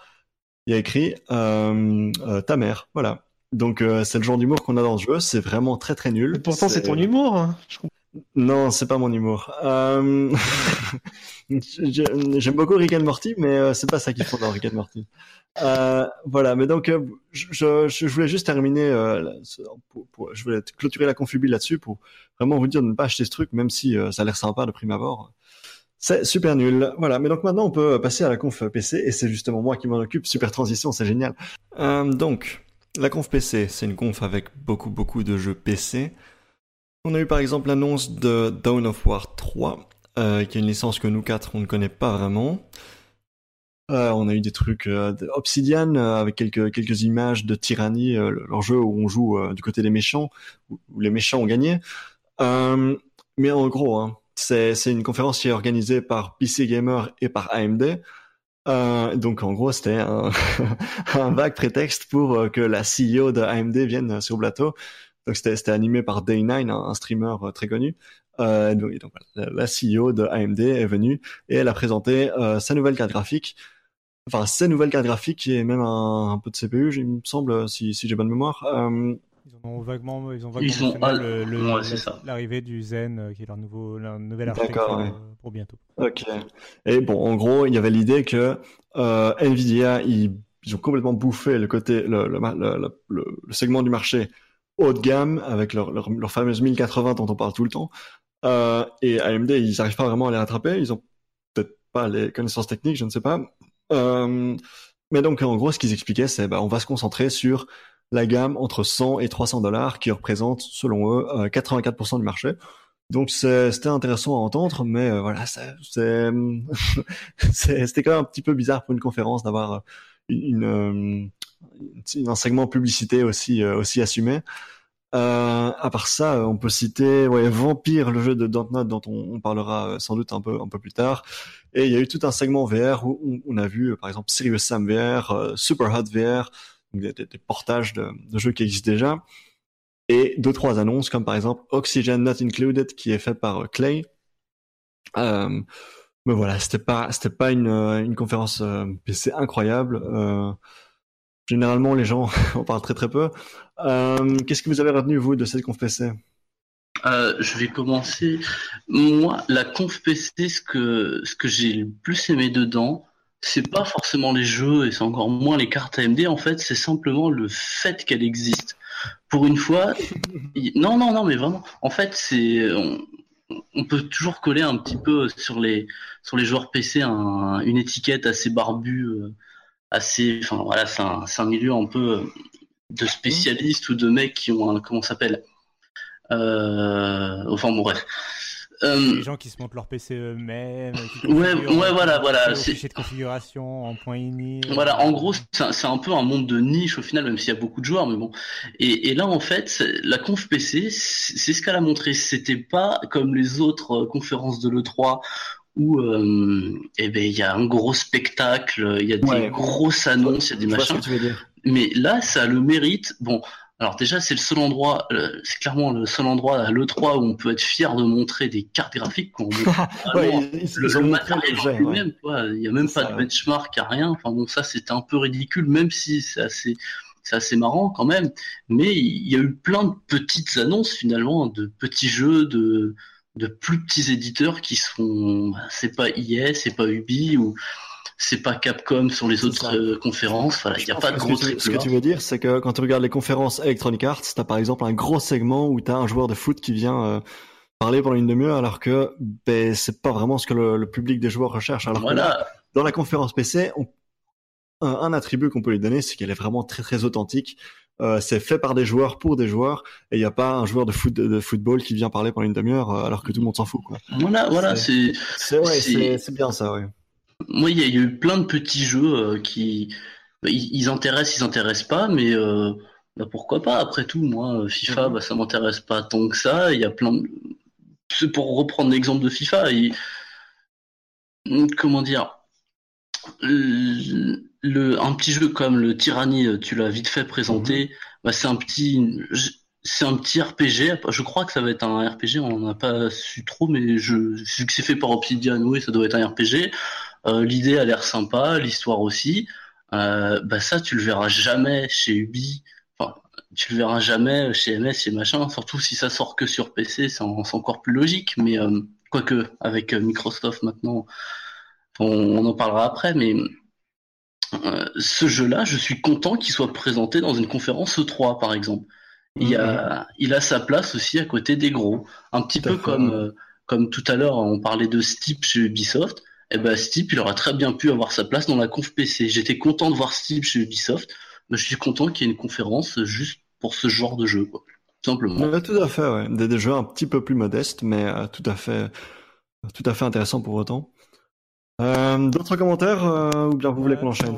sur, euh, rapidement sur Vampire quand même qui est un jeu ah oui, oui. j'attends parce que c'est Dontnod et que je suis assez fan du studio déjà ils avaient fait Remember Me que j'avais beaucoup aimé, dont j'avais beaucoup aimé la narration le scénario alors j'y avais pas joué c'est mon copain qui avait joué donc je me je ne, ne, parlerai pas du gameplay mais j'avais l'ambiance l'univers etc euh, puis j'avais, par contre, j'ai adoré euh, vraiment euh, Life is Strange et son gameplay et sa narration et les bases qu'a posé Dontnod dans, dans, ce nouvel univers. Et là, ils, essayent encore une nouvelle licence en fait. Ils créent une nouvelle IP avec Vampire, donc dans ce Londres de la grippe espagnole. où on joue un, un docteur et j'ai beaucoup aimé leur idée a priori si j'ai bien compris le, le trailer euh, on va jouer un docteur donc qui, qui, qui se transforme en vampire et euh, dont il va pouvoir en fait choisir euh, ses victimes et donc c'est avec au joueur de choisir mhm. les victimes. Il va devoir et il y aura probablement des conséquences sur les victimes que tu choisis et puis il y a un côté un peu de conscience en fait de. Ok, mais donc c'est un jeu complètement narratif ou bien c'est un c'est un, action enfin jeu de à la troisième personne mais il va y avoir, à mon avis, une bonne dose de narratif et de. de... Ouais, c'est encore un peu flou. Hein. C'est qui l'ennemi du coup enfin, euh, Alors, le seul ennemi pour l'instant que je vois identifié clairement, euh, hormis le fait de mourir quand tu es un vampire parce que tu te nourris pas assez, c'est. Euh, mhm. Puis l'ennemi, c'est le vampire en toi, etc. c'est des chasseurs en fait qui vont apparemment il y a des D'accord, ouais. vampires, ah, vampires quand même okay, okay. apparemment connues voilà. Mhm. donc il y a des chasseurs de vampires euh, euh, mais c'est sûr que c'est un titre qui est prévu que pour 2017, euh, je crois, donc, au mieux, donc on en prendra plus plus tard. Mais, on montrer un truc qui était en pré-alpha. oui. Effectivement, l'idée de, de jouer un docteur qui peut choisir. Après, bon, c'est ce qu'ils disent, hein, on, on en sait encore relativement peu mais qui peut choisir qui va tuer parmi ses patients et que ça va ensuite impacter le, déroulement de, de l'histoire. C'est très intéressant. S'ils arrivent à le faire, c'est très bien. Mais euh, étant donné que moi je n'aime pas du tout les productions d'Antnod, euh, je suis très sceptique. Euh, et après sur la conférence PC, bon, je reviendrai pas sur le sur le talk show machin. Euh, à part le fait que ce que j'ai pas trop aimé, moi, c'est la partie un peu interview avec les questions préparées 3 km à l'avance. Ouais, ouais, ouais. C'est vraiment répété. Bah. il y a vraiment aucune surprise dans les questions, quoi. Enfin, les gens font les faussements. Euh, L'interviewé de la d'AMD, la, la CEO d'AMD, a fait semblant d'être surpris par la question, genre. Euh, est-ce que vous auriez des nouvelles cartes? Oh là là, je m'attendais pas à ce que vous posiez cette question. D'ailleurs, j'ai cette mallette avec mes deux nouvelles cartes graphiques euh, prêtes. Euh, c'est vrai que la, la, mise en scène, c'était un peu. Genre des prographes.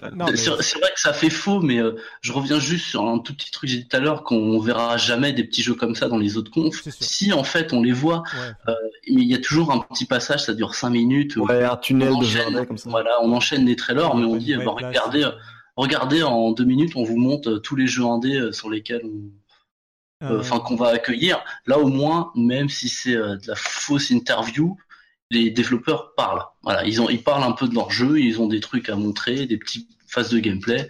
Voilà, c'est ça, c'est ça que je veux mhm. dire. Et pour le lol, désolé, mais la publicité de Razer ou pour vanter les mérites de leur souris pour des pro gamers qui doivent super bien viser, il commence à citer Overwatch et il parle de, du personnage de Bastion.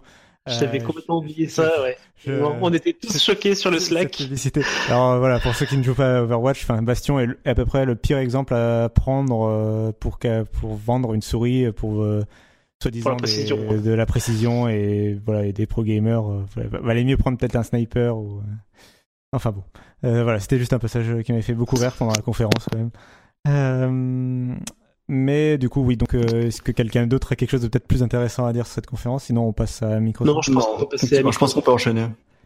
Parce qu'en plus, on a beaucoup de choses à dire sur Microsoft, parce que bon, ils ont quand même une des plus grosses conférences, enfin avec Sony et puis Microsoft, ils avaient en plus du hardware à présenter, en plus du jeu vidéo, donc voilà. je pense qu'on va avoir de grosses discussions dessus. Euh, puisque donc euh, dans la conférence Microsoft, on va d'abord justement parler, je pense, du un peu de ce qui est de la plateforme Xbox et du hardware et de l'avenir que Microsoft planifie pour euh, la, machine. Et après, on parlera peut-être plus des jeux. donc, ils ont d'ailleurs ouvert leur conférence avec la Xbox One S, donc qui est leur nouvelle console Slim. Euh, qui est vraiment la même que la Xbox One, juste elle a un lecteur de Blu-ray ultra haute définition, mais sinon euh, c'est pareil que la bah, Xbox One, juste en plus, en plus petit, en plus. Mais je veux dire en termes de puissance, euh, parce qu'on va parler de Project Scorpio après, mm. c'est la même puissance attendue de la Xbox One S que de la Xbox One actuelle. Il y a une nouvelle manette qui est la même que la mm. précédente, juste en blanc, avec ils ont rajouté le Bluetooth.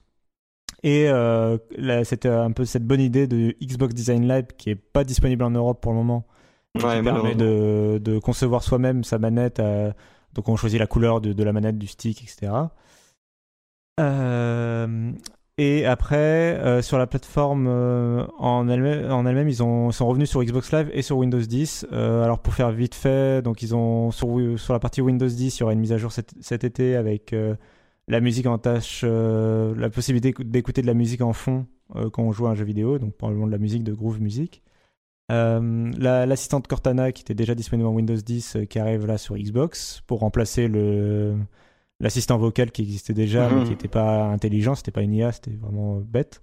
Comme tu disais Xbox turn off, maintenant ce sera Cortana shutdown ou un truc comme ça. Ouais, ouais, c'est ça.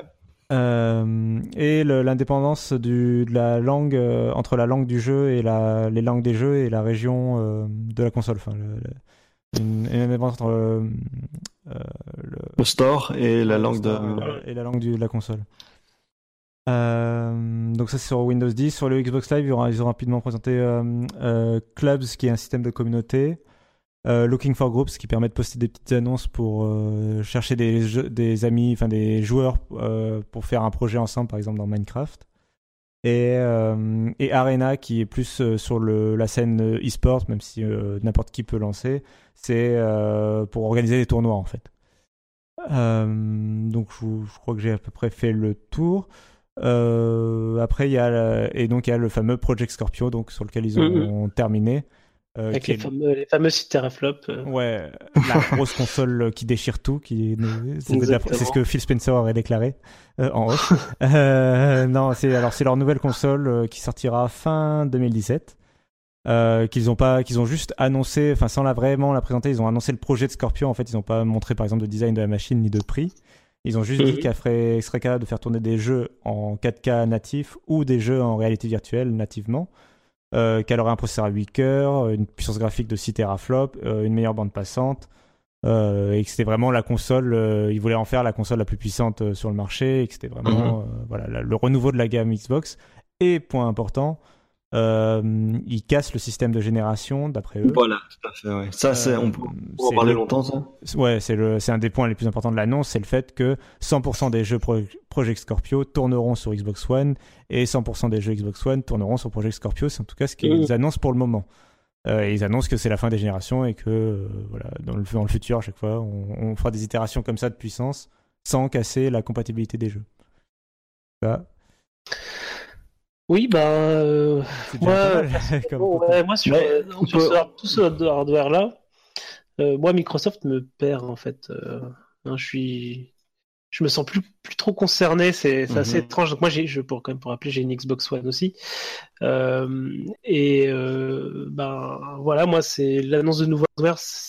J'ai pas, enfin, j'ai pas du aucune envie en fait d'upgrader mon, mon matériel aujourd'hui pour une console qui n'a plus d'exclus à mes yeux, puisque oui, j'ai aussi. en parler. Vas-y, je te. Voilà, c'est ça, c'est que donc Microsoft a annoncé du coup le, Xbox Play Anywhere, c'est-à-dire que la plupart des jeux qu'ils ont annoncés, que ce soit des jeux first party ou même certains certaines exclus, sont en fait disponibles et sur PC et sur Xbox One.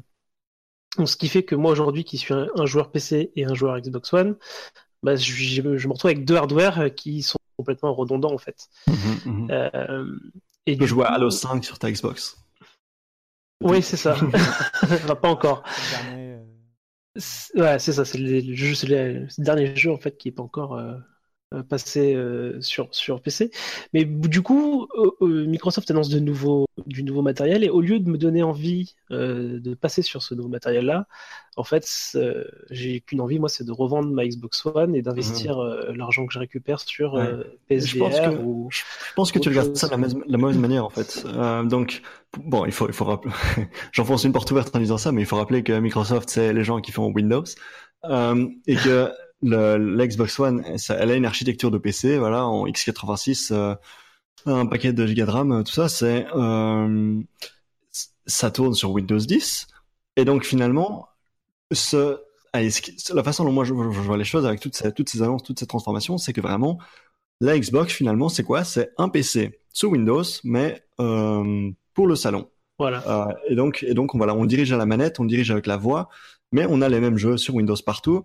Euh, et alors, et alors, cette idée de, on, brise les générations, on fait un nouveau Project Scorpio qui sort fin, fin 2017, si je me trompe pas, c'est ça? Noël. Dans, euh, oui, c'est ça, ça. Dans 18 mois, ils avaient dit, ouais. Euh, c'est c'est c'est très PC comme approche, tu vois. Et Johan, t'es directement en train de réfléchir, ouais, mais... à dire, oh non, moi j'ai pas envie de l'acheter. Mais non, c'est pas c'est pas le but. C'est c'est comme à chaque fois qu'il y a une nouvelle carte graphique, tu dois pas l'acheter. Mais voilà, non, on, mais fait, en fait, des itérations, on avance. Le problème avec ce que tu racontes ici, c'est que euh, quand quand Microsoft m'a vendu une Xbox One, mm-hmm. c'était pas ça. Ouais, tout à fait.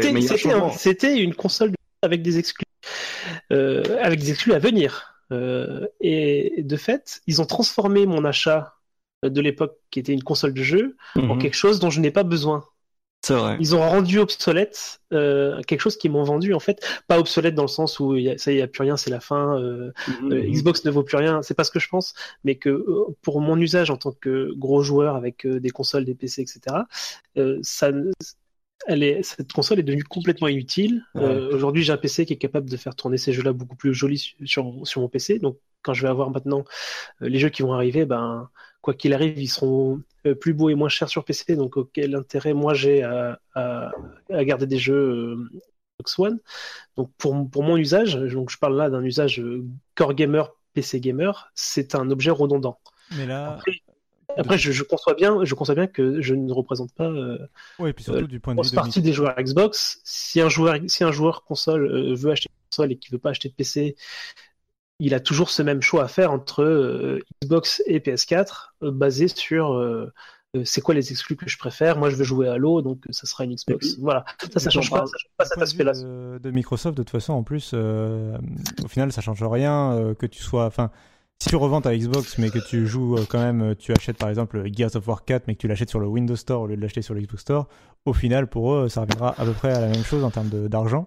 Ouais, puisque euh, on peut préciser que euh, ouais, alors ils, le feront pas pour tous les jeux, mais de manière générale quand on voit un jeu Xbox Play Anywhere, donc jouable sur Xbox ou sur Windows 10, c'est implicitement un jeu qu'il faudra acheter sur le Microsoft Store sur son ordinateur et pas sur Steam, même si euh, ce sera pas systématique, mais souvent ce sera comme ça. Alors j'ai cru comprendre qu'ils allaient qu'ils allaient proposer sur d'autres stores aussi. Euh, je pense qu'on va plus de détails assez vite. Ils ont annoncé qu'ils s'intéressaient quand même à Steam et qu'ils ouais, des jeux un jour sur Steam, etc. Euh, après, euh, leur stratégie actuelle, clairement, c'est de promouvoir le Windows Store à tout prix et mhm. Xbox a été inclus dans cette euh, stratégie, mais c'est qu'un qu'un morceau de la stratégie Windows 10 de Microsoft. Johan, beaucoup plus Johan, tu en parles. Johan, tu en parles comme une mauvaise nouvelle, comme, comme quelque chose bah, de, dommage. Mais bah, finalement, l'ouverture, oui, voilà, l'ouverture de Microsoft, c'est plutôt un bon signe, moi je trouve. Alors moi, je pense que que, que c'est une bonne chose euh, globalement pour pour tous les joueurs, hein, euh, mhm. pouvoir avoir tous les exclus entre guillemets maintenant. Euh, Microsoft sur PC, je sais qu'il y a beaucoup de joueurs, toi y compris, euh, qui sont très contents que ça arrive. Euh, remarque, euh, on dit très content, mais en fait, est-ce qu'il y a eu de bons jeux pendant cette conférence euh Bah, on ne sait pas si c'est des bons jeux encore. Ils sont pas sortis. Ouais, Des jeux, des jeux excitants. est-ce qu'il y a- un jeu excitant dans cette liste? Euh, Halo Forza, Wars Forza, 2, peut-être. Forza, Forza. Ouais, Ouais, c'est c'est tout ça. Moi, j'ai découvert le 2 je- peut-être il y a deux ans ou l'année dernière, je sais plus, mais c'est un vrai voyage. Donc, euh, je Mhm. sais que je, je sais que je me ruerai sur celui-là. Euh, Record, euh, que j'attendais beaucoup euh, suite à la, à la conférence de l'année dernière. Puis finalement, plus trop quand j'ai vu euh, le gameplay sur la Mhm. conférence, mais finalement un peu quand même quand j'ai vu les retours, euh, quand j'ai pu lire les retours des journalistes. Donc euh, ouais, c'est vrai que ça, y a, y a pas, Ça, ça fait pas rêver, hein. non, ça manque un peu De, de. de manière générale, on a, on a du, on a du Gears of War, du Forza, du Killer Instinct, euh, du Dead Rising, du Scalebound. C'est toujours des jeux assez, euh, ah, c'est pas intellectuel du tout, c'est pas cérébral, c'est, de la violence, quoi. C'est, euh, c'est on alors. shoot. Bah, Record, c'est qu'on va en parler. euh, quasiment un puzzle game. Euh, ouais, puis alors on va parler après de la conférence Sony. Euh, pour moi, le problème n'est pas dans la violence parce que là. c'est- Non, non, c'est, pas ça que je voulais la- dire. D'accord, euh, parce que. Ce que, ce que je voulais dire, c'est, enfin, bon, on, comparera évidemment avec la conférence Sony, mais vite fait, euh, c'était le côté adulte qui ressort Oui. beaucoup plus des jeux chez Sony. Mais Et là, on a, on a un public beaucoup plus, beaucoup plus adolescent, beaucoup plus, voilà, on, on pas dans la on en réfléchit fait. pas. euh, dans Non, les deux cas, la mais- violence. C'est vrai, c'est dans vrai. C'est dans l'ambiance et la narration euh, qui fait la différence. Et euh, C'est une question de maturité, ouais. ouais. C'est, des jeux qui euh, transparaissent pas vraiment comme étant Et très, euh, très adultes. Et moi, c'est pas tant la violence qui me poserait problème avec, avec le line-up de Microsoft. hein. Ce serait plutôt euh, le fait que c'est complètement du classique, en fait. C'est de. Oui, il y a pas, pas d'innovation, revu, ouais. quoi. Euh, on a, on a Gears of War 4, Dead Rising 4, euh, Forza Horizon 3, euh, Il y a Record qui est nouveau. Halo Wars sinon, le 2, reste, c'est- State of Decay 2, Ah oui, Scalebound, Record, euh, ouais. Record est nouveau, mais euh, c'est Ouais, un ouais. jeu à 40 euros et c'est pas, euh, c'est pas le Mm. horizon de, de Microsoft, par exemple. Ils ont, ils Euh, ont montré, ils ont montré We Happy Few, il faut, faut, faut admettre. When you're ready to pop the question, the last thing you want to do is second guess the ring. At Bluenile.com, you can design a one of a kind ring with the ease and convenience of shopping online. Choose your diamond and setting. When you find the one, you'll get it delivered right to your door. Go to Bluenile.com and use promo code LISTEN to get $50 off your purchase of $500 or more. That's code LISTEN at Bluenile.com for $50 off your purchase. Bluenile.com code LISTEN. Hi, my name is Danny Pellegrino from Everything Iconic, and I'm excited to talk to you about Club Med. Club Med operates beach and mountain resorts and is the best all inclusive getaway for families. They have Club Med Punta Cana, their flagship family resort, and many other options in Mexico, the Caribbean, and around the world.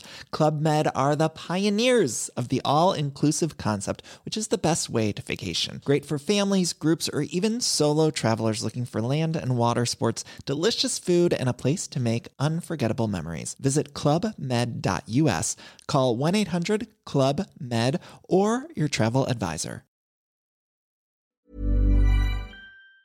qui est un petit Euh, jeu indépendant qui fera pas. C'est cool. Ouais. C'est- pas, une pas, pas. c'est pas une exclusivité en plus, euh, Few aussi. Euh, C'est ah, c'est un, ouais, c'est un Xbox Play Anywhere quand même. Et puis il le market vraiment comme. Ouais. euh, Enfin, tu sens que c'est dans le, un peu dans la besace de Microsoft quoi. Je sais pas s'il sortira sur PlayStation 4, probablement que si. À mon avis, il y aura au moins de l'early euh, sur euh, Xbox One, tu vois. Enfin, tu sens qu'il est plus proche de Xbox que de PlayStation. Ça m'étonnerait qu'un jeu soit Xbox Play Anywhere s'il est Anywhere tout court, tu vois. Euh, Euh, pas. Non, non, de, de ce que je vois, c'est plateforme Xbox One, Windows, Linux, macOS. Pas de, pas de PlayStation.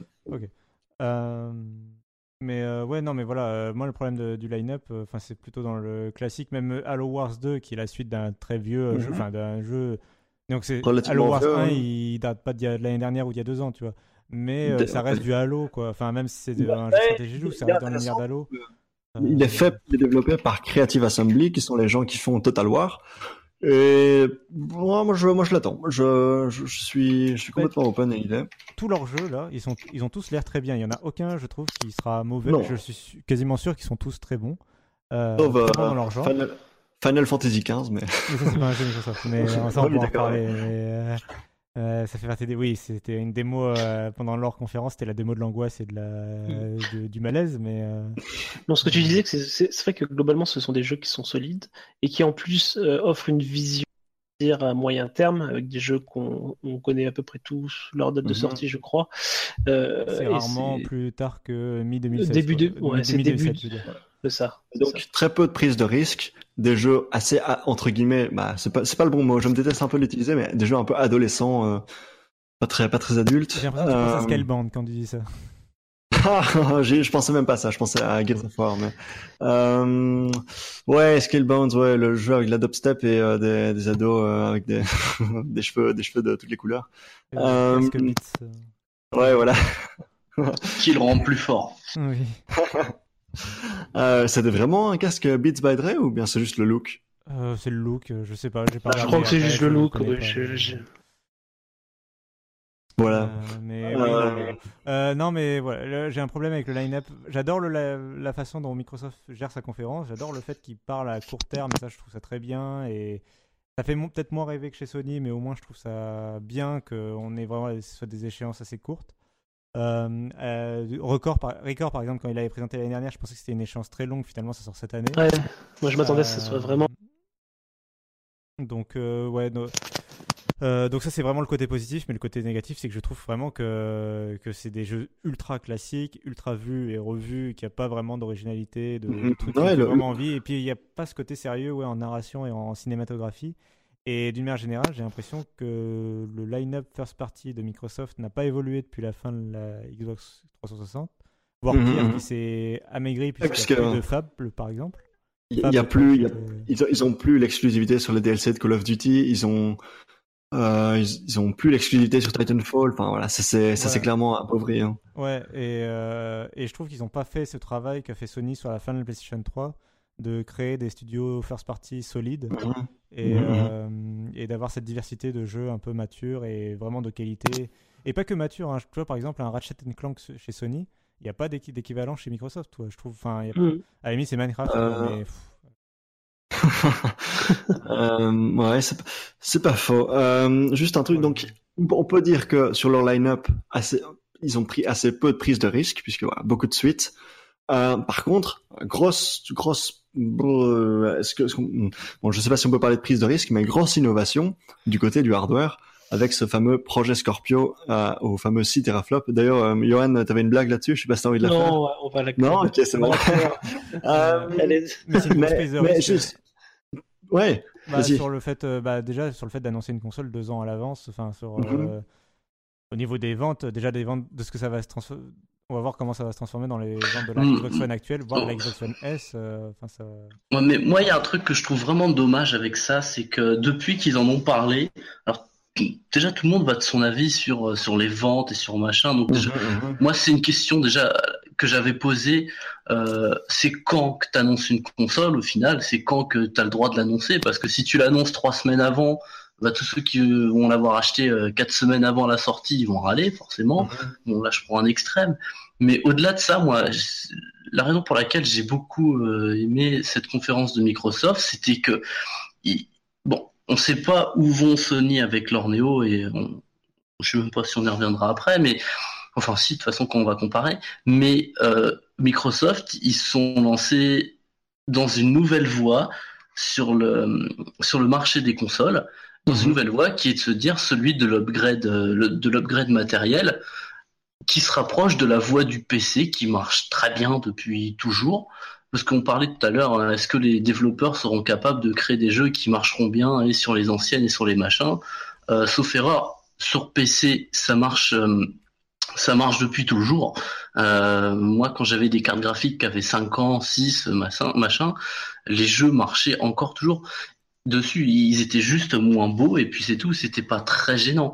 Euh, on peut très bien le faire. à- Enfin, j'imagine qu'on peut très bien le faire avec des consoles, surtout que maintenant les consoles, on n'arrête pas de le dire. Eh ben, les consoles, c'est des PC. Mhm. Euh, moi, Microsoft, ils, ils se sont lancés dans une troisième voie. Il y a, il y a celle de Nintendo euh, qu'on comprend pas trop.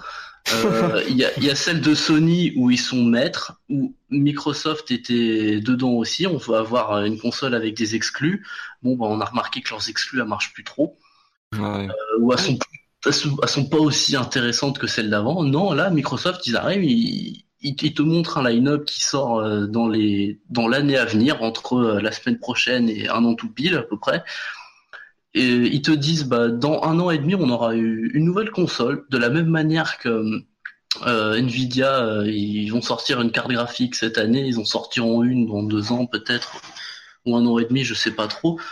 et ben, ça m'empêche pas trop d'apprécier l'achat d'une console, même si je rejoins Johan là-dessus. Moi, en tant que joueur PC, bah, la Xbox, ça m'intéresse moins qu'avant encore.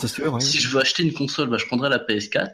Sauf que le marché, on sait très bien que le marché des consoles, le marché des PC, eh ben, c'est pas le même, c'est pas du tout C'est pas le même joueur. Mhm. Euh, moi, là, on revient aujourd'hui, on parle de Microsoft, hein, ils ont sorti, ça sort dans un an et demi, ils vont plus en vendre et tout.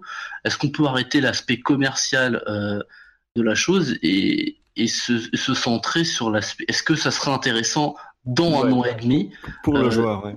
Voilà, dans moi on, revient maintenant dans deux ans. Si la PS4 Neo c'est juste un truc qui fait un, un peu mieux comme la Xbox euh, One S à peu près, hein, euh, et mhm. eh ben si moi le hmm, j'ai pas j'ai pas de, de en tête mais admettons le prochain Elder Scroll par exemple il est beaucoup plus beau sur Xbox que sur que sur PS4, et eh ben dans ce cas-là, la Xbox à, ce moment-là sera plus intéressante. Sur ça, après, pour, les jeux first party, oui, pour l'instant, la, course est un peu.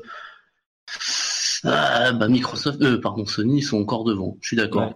Juste, euh, juste une précision que j'aimerais faire euh, avant, avant qu'on enchaîne. donc la, console, on, parle souvent des 6 teraflops du, du, du, projet Scorpio.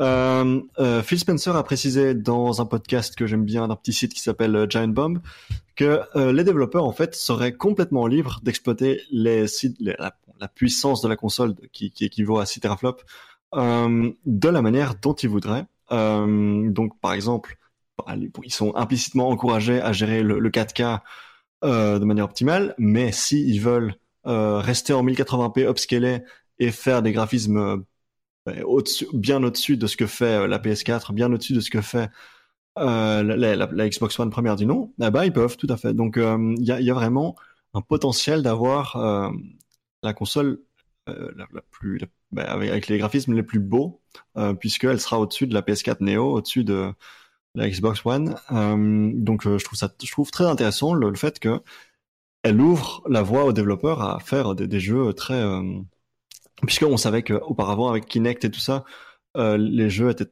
bien plus limités sur Xbox One qu'ils l'étaient sur euh, PlayStation 4. Oui, bah, clairement, euh, ils, veulent, reprendre le lead. C'est ça, voilà. Donc ils veulent envoyer un signal. Non, non, le TV, TV, TV, c'est fini. maintenant, on a une, on a la console la plus puissante. Ah, c'est ce que je voulais aussi dire, mais de façon un peu différente, c'est-à-dire que j'ai l'impression quand même que le Project Scorpio, ce sera la première console euh, créée par Microsoft sous euh, l'ère euh, Phil, Phil Spencer. Ouais, ouais, Parce que la Xbox One, c'est un peu truc qu'il a hérité, le pauvre. Enfin, quand il est de Xbox, il a un peu hérité de la situation Xbox One et de son annonce catastrophique et du mauvais lancement, même si elle se vend mieux que la Xbox 360. Alors, l'image, ils ont un déficit d'image énorme, quoi. Mhm, mhm, et c'est lui qui a beaucoup ramené justement la marque Xbox en deux ans. Enfin, faut se souvenir de ce que était Xbox il y a deux ans, quoi. Euh, en deux ans, là, il a quand même fait un très bon boulot jusqu'à présent. Enfin, il est aimé de la communauté des joueurs, il est aimé des journalistes, il est aimé des, développeurs. Euh, donc, il a vraiment de, de savoir. Il est même aimé de la... Il est même aimé de la communauté PC puisque euh, il est beaucoup plus open euh, ouais, ouais. Aux, multiplateformes que. Il a un côté authentique et honnêteté euh, qui, qui marche très bien. Quoi. Donc, je, répète, hein, je conseille l'interview qu'il a fait euh, pour Giant Bomb. Elle est très très bien euh, et on voit vraiment que le mec est très authentique, très euh, très genuine, un vrai joueur. Et justement, le dernier truc que je voulais dire, c'était sur l'honnêteté, c'était le fait, c'est vrai que annoncer Project Scorpio, ça peut être étrange, mais en même temps, il faut quand même leur donner aussi crédit sur le fait de euh, d'annoncer, euh, d'être clair sur leur euh, sur leur plan. cest ils auraient pu très bien annoncer la Xbox One S et des gens auraient acheté la Xbox One S sans savoir que le Project Scorpio arrivait, même s'il y avait eu les rumeurs et les fuites. il y aurait probablement eu plein de monde qui aurait acheté la Xbox One S sans savoir ou sans avoir confiance dans les rumeurs.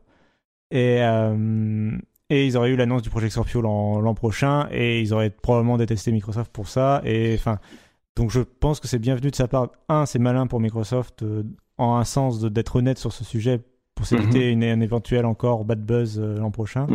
Et deux, bah, je trouve ça honnête de, par rapport aux joueurs de euh, au moins, voilà, tout le monde est au courant. Enfin, maintenant, tout le monde, en tout cas, Microsoft a communiqué officiellement sur euh, leur plan à deux ans sur euh, Xbox. C'est clair pour tout le monde, quoi. Je suis très curieux de savoir si c'est vraiment la dernière génération de consoles et que vraiment la Xbox One est devenue un PC et que euh, tous les jeux Xbox One qu'on achète maintenant marcheront encore sur la Xbox One que tu pourras acheter dans 10 ans. Je y croire euh, que la Xbox One 2013 est pour moi elle aura une génération de 7 ans comme euh, la Xbox 360 par exemple enfin ah ouais. euh, à mi-génération ils renouvellent le hardware mais la première meurt au bout de 6 ans et puis après on par fait contre, un sur deux. C'est imaginable que dans c'est vraiment imaginable que dans 10 ans tu mettes un jeu de Xbox One dans la console de, de dans 10 Oui, ans contre, et ouais. tu puisses y jouer. Euh, Ouais, vu ça, si oui. Ils gardent une architecture un petit peu de ce type-là. Voilà, mais c'est ça que euh, je Ça, c'est imaginable. Enfin, pour Oui, moi, mais à ça, me euh, pas, ça me paraît pas euh, dingue. Oui, oui, les, Mais- les mais- jeux mais à l'inverse, oui, bien sûr. ne marcheront pas sur la Xbox One, ça c'est évident. oui. Ouais, mais je- justement, J'espère. justement, euh, je, je reviens avec le rapprochement sur le monde PC. Euh, J'ai entendu des gens qui se plaignaient de cette approche de Microsoft euh, en disant ah oui, mais euh, leurs jeux qui vont sortir en 2024, il marchera plus sur la Xbox One. Euh, D'accord, mais ça a jamais embêté personne. Apparemment que les jeux PS2 et PS1 ils marchaient pas sur la 3, ça emmerdait pas les gens apparemment, euh, et sur PC non plus. Voilà. Donc- mon, PC d'il y a d'il y a 10 ans, bah il fera pas tourner. euh, Ouais. il fera pas tourner, euh, je sais pas moi, bah Dying Light est sorti, il, il le fait pas tourner parce qu'il est trop, il, il demande trop, mais au moins le- mon PC de maintenant il fait tourner mes jeux d'il y a 20 ans, ça. ouais. c'est bien et, et, et je, suis d'accord sur ce que ce qu'on disait juste avant. Euh, L'annonce pour moi de l'Xbox One euh, Scorpio, pour de l'Xbox Scorpio ou peu importe le, son véritable nom, le Project Scorpio, voilà c'est euh, Microsoft qui dit on a une nouvelle voie et on vous l'a dit maintenant. On on n'essaye pas de sortir notre line-up qui est euh, bien mais qui est pas transcendante. On, on a un nouveau fil conducteur, c'est celui-là. Maintenant, on change et ils nous le disent maintenant. Et mm, pour moi, c'est surtout ça l'intérêt de l'annonce du projet Scorpio. Maintenant, on sait vers où ils vont et bah, c'est je trouve ça intéressant au-delà du euh, ah mais s'ils l'avaient sorti euh, de 20% plus tard ils auraient Ouais, fait ouais, on a- 15% de bénéfices en plus On a bien compris. Euh, je pense qu'on on va, on va terminer sur euh, la, la conf Microsoft. Juste, ouais. Donc moi, euh, un dernier mot que j'aimerais rajouter. Je suis, je- bon, je, je, je suis circonspect. J'a- J'attends de voir comment est-ce qu'ils vont gérer le moment où un jeu marchera sur la, la Xbox One, euh, toute, la toute dernière Xbox One, mais plus sur la première. Comment est-ce qu'ils vont écrire sur la boîte qu'il faut avoir une console euh, de, qui est sortie après une certaine année ou quoi? Ça, c'est ce qui me fait Je- vraiment peur. ouais. J'attends de voir comment ils vont Bah, gérer tu ça. euh, même, même manière que sur les, les jeux PC, t'as. Euh, Ouais, mais Ouais, non, c'est- justement, il faut éviter là, ça, quoi. Sinon, tu. Ouais, mais ouais, bah, c'est la voie du PC ou c'est pas la voie du PC, quoi. À un moment donné, Bah, si Ouais, mais- ça, non, mais il va falloir, après, il va un- falloir euh, rajouter des indicateurs que le consommateur puisse savoir si son jeu marche sur telle ou telle Après, console. si la console a 8 ans euh, et que les types s'en plaignent, c'est un peu de leur faute. Si, si la console a 4 ans et que l'éditeur sort, l'éditeur Ce que je veux pardon, dire, sort un jeu qui c'est marche pas sur à les quel derniers. moment ils vont devoir différencier le nom Ouais. de la Xbox pour pouvoir montrer que les nouveaux jeux ne tournent plus sur l'ancienne. Parce que là, Bah, non, moment, mais les, je, je pense que les noms, les, les noms vont quand même évoluer. euh, En fait, on connaît Ça pas le nom de la Ça s'appellera pas, Si ça ça trouve, s'appellera on- pas Xbox One. Ou, euh, enfin, ou comme la Je crois Xbox que- One je crois S ne s'appelle pas Xbox One. Du crois coup, que Project Scorpio s'appellera Xbox 2. Non, mais par contre, pas justement, elle s'appellera Mais- Xbox One. Non, ils ont déjà annoncé qu'elle fait partie de la fa- famille Xbox One. D'accord, ça vrai, vrai. Mais Z, admettons qu'elle s'appelle Xbox One Z, c'est pas important. Si quand tu achètes ton jeu, c'est écrit euh, console minimum requise Xbox One Z ou plus, euh, les gens comprennent et, et achètent ou pas, quoi. Ouais, mais voilà. après, je le, je le dis problème, juste- ce sera côté éditeur. quoi. S'il assume de sortir un jeu qui ne marche que sur la dernière, eh ben, ses ventes vont en pâtir. Non, ça sera ça- son ça, je problème à partir de Microsoft là. est aussi là Microsoft pour, euh, faire le boulot. Microsoft est là pour, euh, pour veiller. ce que Ouais. Mais donc voilà, je dis juste, j'a- j'attends, j'attends de voir le jour où ça arrivera, euh, à voir si ils, géreront, ils sauront gérer ça. Et enfin, dernier point que je voulais aborder, c'était euh, le fait qu'ils mentionnent compatibilité VR pour euh, cette console. C'est vrai qu'une console qui sort fin 2017, ce serait surprenant qu'elle elle n'ait pas la puissance pour euh, gérer un Oculus Rift. Euh, mais ils restent quand même assez discrets. Ils en parlent pas beaucoup. Ils parlent surtout de la 4K, euh, du HDR et ce genre de choses. Mais Et on sait pas quel que- casque, euh, justement. euh, Voilà, c'est ça, ouais. casque même ou... je pense que la raison, c'est parce que Oculus n'a pas, ne s'est pas prononcé pour dire oui, oui, le- la console qui sort dans un an et demi, on la supportera. Il va, donc ce sera, c'est sans doute pas encore très très clair, mais il y a en tout cas cette volonté de travailler sur une, une telle Mhm. compatibilité. Euh, ce qui est bien puisque Microsoft euh, restait toujours très euh, très muet quand on parlait de réalité virtuelle. Ils parlaient un petit peu de euh, l'année passée, ils avaient montré leur euh, leur Hololens, euh, truc qui a rien à voir et qu'on n'utilisera jamais pour jouer, mais euh, ok. Mais donc euh, voilà, on va clôturer là-dessus pour euh, la, la conférence euh, Microsoft et je donne la parole à Johan pour la conférence Sony. Ah, enfin, la vraie conférence, la, seule, la, plus belle de tous, hein, qui commençait avec euh, un orchestre euh, symphonique euh, qui donnait la couleur dès le départ sur, les, ambitions de Sony sur la conférence. Donc là aussi, c'était claque sur claque. Donc on a eu du God of War avec un gameplay complètement revu, du Days Gone, un jeu qui ressemble vaguement à du Last of Us. Euh, mais avec, des bikers. Ouais, voilà. Euh, on a eu donc la confirmation de la date de, de Last Guardian, euh, du Horizon Zero Dawn, du Detroit, le nouveau jeu de David Cage, euh, du Resident Evil 7, euh, des, des, des choses en VR qui sont qui contrairement aux autres conférences font pour le coup vraiment envie avec des licences fortes du Star Wars, du Batman, euh, du Final Fantasy XV. Voilà. C'était vraiment un enchaînement euh, ininterrompu de, de, trailers très impressionnants, de claques, euh, de très bonnes nouvelles comme l'arrivée bientôt de Crash Bandicoot 1, 2, 3 en remaster. Euh, du, du Kojima qui arrive sur scène avec, euh, Ah, avec, c'était magnifique, ça. avec la musique de, Tu veux dire- tu veux de dire Mad Dieu Max, euh, oui, Dieu Dieu, Dieu- Oh himself, pour présenter son prochain jeu. euh, et- Et euh, Il est trop bon. voilà. Et donc, euh, donc voilà, moi c'était. Enfin, c'est c'est assez incroyable parce que cette conférence a été diffusée du coup à 3 heures du matin, donc on était fait, fatigués. On venait de subir la, la conf euh, Il nous a bien réveillés. euh, Ubisoft et PC juste avant, et, et bizarrement, enfin, comme l'année dernière, on, on est fatigué, on s'attend, on s'attend à être, enfin, on a envie d'être surpris, mais pas, et on s'attend pas à être surpris à ce point-là, et c'est Mhm. vraiment, euh, moi, le temps, j'ai l'impression que ça a duré 5 minutes, c'était, euh, Mhm. c'était vraiment, euh, vraiment très Bah, intense pour moi.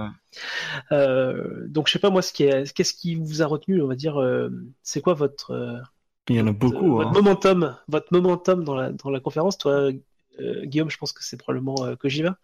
Euh, alors ouais, même si ça, euh, donc c'est un jeu qui sortira aussi sur PC, mais ça vraiment c'est, Pff, on peut, ouais, c'est vraiment une parenthèse, hein, puisque c'est un peu à part dans toute la conférence, Ouais. mais donc on a cette vidéo de deux minutes avec euh, Norman Reedus, l'acteur de Walking Dead, euh, des, des un truc très euh, très artsy, euh, on a des, des empreintes de pas qui apparaissent petit à petit. Enfin, je vais pas spoiler. Si, si vous n'avez pas été voir cette vidéo, prenez deux minutes de votre journée et allez voir ça parce que ça, ça, ça met vraiment une claque. Il a une très très belle musique aussi de Low Roar. Euh, Donc ça s'appelle Low Death Roar. Stranding. Ouais, voilà, ça s'appelle Death Stranding. Et donc, bon, il faut se rappeler, ben voilà, et c'est un petit peu ça qui, mm, euh, qui, qui me qui me dérange un petit peu avec ces trucs, c'est que faut se rappeler qu'il y a eu tout ce scandale avec euh, Hideo Kojima pour Metal Gear Solid 5, avec le, le nom qui était retiré de l'affiche, euh, il est viré, mais non, il est pas viré, il travaille toujours pour eux, tout ça. Il est parti définitivement de chez Konami fin 2015, euh, un peu après euh, la sortie de Metal Gear Solid 5. Donc c'est il y a pas si longtemps que ça, quoi. Euh, il grosso modo six mois. Et, là, on le voit arriver sur, à l'E3 avec un trailer d'un jeu.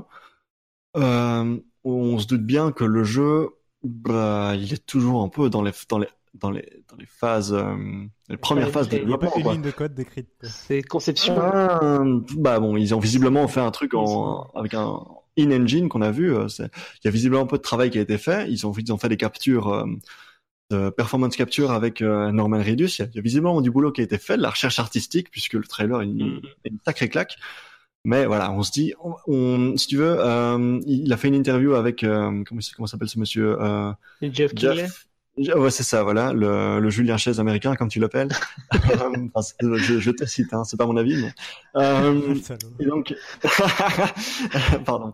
Euh, et donc, euh, le... ouais, grosso modo, il lui demandait, oui, alors c'est quel moteur? Et il disait, euh, on sait pas très bien. Euh, c'est c'est quel genre de jeu? Hmm, On sait pas très bien, mais plutôt action. Euh, et voilà, on sentait que c'était encore très très tôt. C'est un jeu qui est, euh, euh, alors je sais plus si, en fait, est-ce que, l'éditeur c'est Sony? Euh, C'est ce qui m'étonne. Il me semble que oui, donc c'est ce qui m'étonne. Il me semble que, oui. ça sort sur PC en fait. Mais en fait, ce qui s'est passé, c'est que euh, on, à l'annonce de la création du, du, du studio avec Kojima, euh, on a posé la question et ils ont répondu oui, oui, ça sortira sur PC aussi. Et puis ils ont retiré le truc, probablement. Ah bah entre temps, ils ont peut-être eu le logo de Sony aussi. Hein. Non, mais ce que je veux dire, c'est que ils, ils, avaient, ils avaient clairement mm. créé ce, ce, studio, ils avaient ce, ce projet de jeu et on leur demandait directement est-ce que ils étaient, ils étaient sous, euh, enfin, ils étaient déjà en partenariat avec Sony. on leur demandait est-ce que le jeu sortira sur PC Ils ont répondu oui. Et puis ils ont retiré, ouais. probablement parce que Sony veut garder le l'idée Sur Wikipédia, c'est PlayStation 4 et rien d'autre. Ouais, ok, ouais. bon alors. Donc je pense qu'effectivement entre entre le premier discours et le second, il y a peut-être eu des choses. Ouais, non, ouais. Comme le jeu n'a pas commencé de toute façon. Euh... Effectivement, c'est bon. Ce que je dis n'est pas certain. Peut-être que ça non, sortira pas sur. Une console exclusive. Peut-être qu'ils veulent. Euh c'est vrai que. Euh, tu sais, c'est comme Final Fantasy VII, euh, ouais, ou... par exemple, qui n'est pas du tout une exclusivité Sony, en fait. Mais euh, dans la oui, tête non, des gens. C'est encore, encore, autre chose parce que c'est Square Enix. Mais un meilleur exemple, c'est Shenmue 3, qui est effectivement soutenu par Sony, tout ça. Bon, il y a c'est toute une histoire ce jeu, mais. Euh, il sort, il sort sur PC. Ouais. Il sort sur PC alors qu'il est soutenu par Sony. Euh, donc c'est voilà, voilà c'est possible. Mais bref, on s'en fout un peu. Je, je sais pas pourquoi on en parle autant. Euh, le, mais voilà, voilà, bon, il y avait quand même un petit peu ce côté euh, bon, je vais pas dire bullshit parce que le trailer est très très beau et j'ai beaucoup ouais, aimé.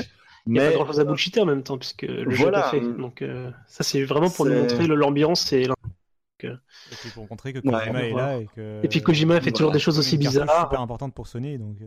c'est un peu c'est un peu de la, la de, de, comment, je sais pas on, je pense qu'une expression c'est la, la, le, un miroir et de la fumée quoi. C'est euh, smoke ah, and mirror c'est euh, voilà, on, on, te fait rêver, mais en fait, il n'y a pas grand chose derrière. C'est un tour de. Euh, euh...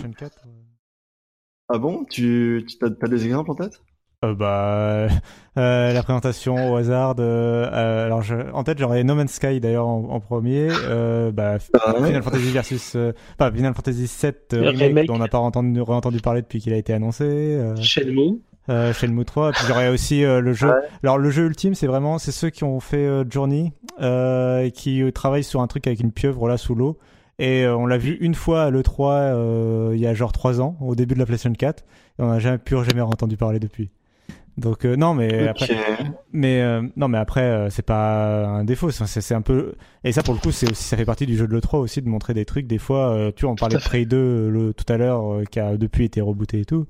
Euh, bah c'est un peu ça quoi. C'est des fois tu montes des jeux qui sont un petit peu tôt dans leur développement pour montrer un, pour vendre un peu de rêve à tes, tes clients. Surtout que Sony doit vendre euh, en dehors de vendre du jeu ils doivent vendre de la PlayStation enfin du de la plateforme PlayStation de la marque PlayStation. Il faut, faut montrer du lourd même si ça arrivera peut-être dans plusieurs années Ok, euh... mais euh, donc Johan me demandait ce qui, ce qui m'a le plus marqué. C'est vrai que j'ai beaucoup aimé. En fait, c'est surtout la musique qui m'a plu. j'ai beaucoup aimé cette vidéo euh, de, de Hideo Kojima. Mais je pense que et je suis presque jaloux parce que moi je suis pas un joueur console, mais le God of War c'était quand même un sacré retournement de situation. On s'y attendait pas du ah tout. Ouais. Euh, et, euh, et il, il, fait un peu baver quoi. C'est vraiment on, je, je, me lève et j'applaudis. Je, je, suis le woo girl de Bethesda quand, je, quand je vois ce, cette vidéo de God of War. Euh, parce que donc on a on a ce en fait ils, ils ont annoncé que c'était pas un reboot, c'est la suite. C'est euh, le même Kratos qu'on a eu dans en Grèce, très énervé, qui est là maintenant dans les pays nordiques, très très calmé, beaucoup plus vieux. Il a une barbe, il a un fils. Il s'appelle pas God of War 4 quand même. Il s'appelle God of War, ouais, parce que c'est, je sais pas comment, un relaunch, c'est ça que tu t'appelles quand tu quand tu resets ouais, le, le, numéro derrière? Euh, et donc euh, très impressionnant en termes de, bah, de voilà, c'est typiquement c'est le contraire de ce qu'on voyait chez Microsoft où Microsoft c'est très... 4, quoi. Voilà, c'est ouais, beaucoup vrai. plus adulte. Il y, a, il y, a, une réflexion par rapport au personnage, euh, un personnage qui a vieilli, mature, etc. Last of, Last of Us comme. Ouais. Alors ouais, de, de, manière générale, beaucoup de jeux dans la conf Sony, euh, on sent l'influence, le passage, le succès de Last of Us, puisque les jeux sont beaucoup plus adultes. Euh, et on prend beaucoup plus le temps de, de se pencher sur le personnage. Beaucoup plus troisième personne euh, et beaucoup plus avec des zombies. Ouais, le- l'angle de caméra, tout ça. Ouais, voilà. Euh, et alors, il y avait, il y avait euh, pas mal de gens qui disaient, ah, je sens qu'on on finira par jouer le, le fils, parce que euh, quand on dans, dans la vidéo, on voyait que le fils gagnait des points d'expérience, on, on se disait, ouais, peut-être que voilà, oui, oui, c'est, oui, c'est, c'est toi surtout, oui. Euh, on, pensait que, Kratos allait peut-être mourir et qu'on allait peut-être jouer le fils. Euh, il semblerait, d'après euh, les, annonces, les, les interviews qu'on a, eues depuis, que non, ce sera, on jouera vraiment Kratos, mais par contre, on aura toujours ce personnage du fils qu'on dirigera avec un, bouton sur la manette qui, lui sera dédié. Et c'est pour ça que le fils a, des points d'expérience. Euh, mais donc voilà, enfin je veux dire, on passe d'un jeu God of War où le mec fait des sauts euh, 10 mètres en l'air, où il fait secouer ses chaînes dans tous les sens et il, en, il envoie sa, hache dans tous les sens, à un jeu où on a une relation père-fils avec un, un, vieux papa. Euh, qui quand, quand il se bat avec c'était un, un ours c'est ça? Ouais un, il y avait, enfin, il y avait un tu, troll tu... à un moment, enfin, il y avait un ogre, ouais, un, quoi, à un moment. Ça, et... ouais. Le gros monstre impressionnant, mais rien que le moment où il, il se bat euh, contre ce gros monstre, c'est beaucoup plus. On, sent, on a l'impression de diriger un homme, quoi. C'est l'homme face à la bête et pas euh, le dieu qui, dé, qui démolit tout et qui est, est très énervé tout le temps. Ça a l'air euh. d'être beaucoup moins euh, arcade, beaucoup moins. Enfin, pas pas arcade forcément dans le dans le gameplay. Je dis pas que c'est de la simu non plus. Mmh. Mais non, non, dans, sûr, ouais. côté, tu vas peut-être pas tuer 20 monstres à la fois en un coup de chaîne. ouais. puis voilà, ça, sera, ça va peut-être être moins explosé en gerbe de sang et il y a peut-être plus c'est un peu plus des, à chaque fois un combat à la fois un peu plus euh, sur lequel tu, tu vas te passer un peu plus de temps quoi.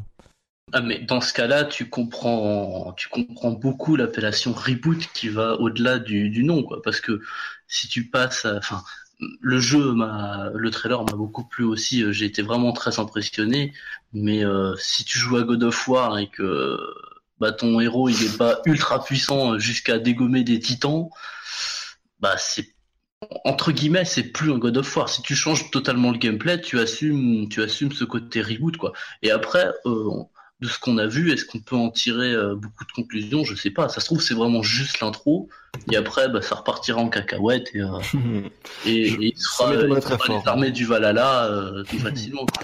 Un, un, truc qu'on peut préciser, c'est que donc l'arme de Kratos, c'est une hache, et style nordique, style Thor dans Avengers quand il quand il lance sa hache sur un ennemi, ah, qui euh, il peut il peut appuyer sur le bouton et la hache revient. Et en fait, tu peux euh, jeter ta hache au début du jeu, d'après ce que j'ai entendu, et puis euh, faire tout le jeu sans récupérer ta hache et, et te battre Ah ouais. à main nue. et puis elle revient quand tu appuies sur le bouton. Euh, mais ouais, franchement, jeu très impressionnant. Moi, j'étais, j'ai pris ma claque. Et vous, messieurs, euh, Thomas, qu'est-ce qui t'a qu'est-ce qui t'a frappé euh, comme autre jeu dans cette conférence? Alors moi, avant un jeu particulier, la, conférence en elle-même, euh, tout à l'heure on parlait de Microsoft qui changeait de voix et qui a, qui a totalement...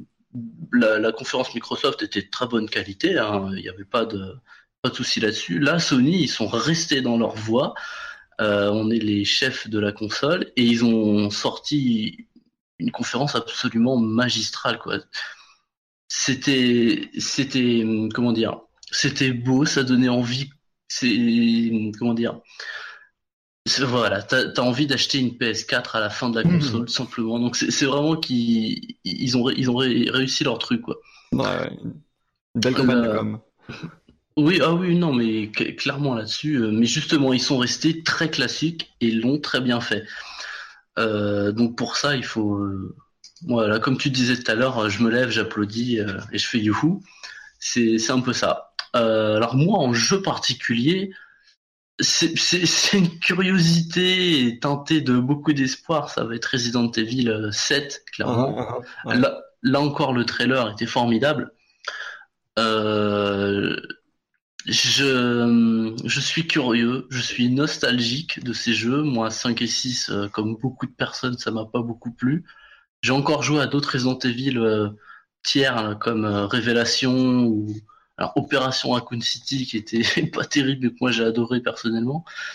Mais Resident Evil 7 j'attends j'attends de voir ce que ça va faire. J'ai pas été euh, très satisfait finalement des retours de la démo mais j'ai pas de PS4 donc j'ai pas ah, pu okay. l'essayer qui, qui a bah, essayé la démo ici moi je... moi aussi euh, ouais euh, bah alors rapidement euh, sur Resident Evil 7 moi euh, moi, je suis fan de, la licence depuis. Enfin, j'adore le 3 et, je fais partie des rares personnes qui ont aussi aimé euh, le 5 et le 6 euh, parce que j'y ai joué en coop et parce que euh, c'est euh, une de mes très bonnes expériences de ces dernières années en coop, en coop euh, sur toute la campagne en fait. Être comme ça, Ouais, un je, peu veux- tout le je- temps, je veux et bien, s'entraîner. je veux bien croire que, je veux bien croire que ce soit différent. Bah, après, ouais. voilà, après, il faut avoir confiance. C'était pas vraiment, faut avoir conscience que c'était pas vraiment du Resident Evil. Quoi. C'était un jeu d'action euh, à la troisième personne qui était Ouais, très plaisant ça, ouais. dans son gameplay, mais bon, euh, c'est clair que c'était pas du Resident Evil et c'était pas ce qui m'avait fait aimer la licence. Quoi. Euh, là, euh, sur la démo, euh, donc c'est un retour à l'horreur, mais c'est un retour à l'horreur plutôt façon euh, Projet Zero slash Silent Hill, c'est-à-dire euh, façon euh, maison hantée, euh, angoisse de l'inconnu et, euh, et peur du noir, etc. Euh, par exemple, dans la, dans la démo, y a, on n'a pas d'arme. à aucun moment, on a une arme. C'est une sorte de vue à la première personne dans une petite maison hantée. Il va falloir enquêter et trouver pourquoi on est là, comment sortir, etc. Et à aucun moment, donc on a une arme, alors que pour moi, pour moi, la différence fo- fondamentale entre Resident Evil et les autres séries d'horreur, c'était de l'horreur, mais avec un peu d'action quand même, avec du fusil à pompe, du pistolet, la Ouais. mitraillette. euh, Euh, Corrige-moi, corrige-moi si je me trompe, mais d'après ce que je comprends, cette démo, c'est un petit peu euh, comme euh, PT pour Silent Hill. C'est d'ailleurs le, le parallèle. Est, enfin, on pourra, on pourra peut-être revenir dessus, mais le parallèle est assez, assez évident. Ouais, oui. Euh, ouais. Euh, Mhm. C'est un petit peu comme le, le PT de Resident Evil, c'est-à-dire que le gameplay qu'on voit euh, dans, dans, dans, cette démo, euh, apparemment ce sera pas dans le jeu, euh, et dans le jeu il y aura bien des armes, ce sera bien un truc. Euh, par contre, oui, on n'a pas précisé, mais donc cette démo, enfin non pas cette démo, mais le jeu sera jouable complètement en PlayStation VR. Euh, et apparemment, pour ceux qui étaient à l'E3 et qui ont pu l'essayer, euh, avec le, le PSVR, c'était euh, c'était très beau. C'est très beau, Euh, mais c'était pas, par contre, Oh, c'était- ça c'était donnait pas envie de terrible vomir. apparemment. Ah oui, oui, oui, bon, mais ça, euh, Faut préciser. ça c'était évident, c'est implicite. Bah, ça, moi, quand, quand je lis que le contenu de cette démo est- ne faisait pas partie du jeu euh, Resident Ouais, c'est Evil ça, ouais. 7, au final, je me demande est-ce que finalement cette démo c'est pas un teaser jouable euh, C'est exactement ça. Ils ont, ils ont vraiment repris exactement, Playable teaser. euh, exactement euh, le, le PT, donc le playable teaser de Silent Hills d'il y a, je sais plus maintenant, ça fait deux, deux ans. Trop longtemps. Euh, donc c'était, enfin vraiment le schéma. Euh, exactement le même, on présente quelque chose sur scène, euh, on fait, qui fait la surprise. Euh, vous pouvez jouer tout de suite euh, en téléchargeant tout de suite la démo. Les gens, euh, les gens y jouent. C'est vraiment enfin, exactement le, le même concept en fait de, de communication. Et le Euh, gameplay est très... Et le gameplay est assez similaire. Alors je sais qu'ils veulent garder un peu plus l'ADN de, de Resident Evil sur, euh, sur le gameplay, donc on verra comment ça se traduit. Mais du coup, moi j'ai vraiment l'impression qu'ils ont euh, ouvertement pompé euh, ce système de playable teaser.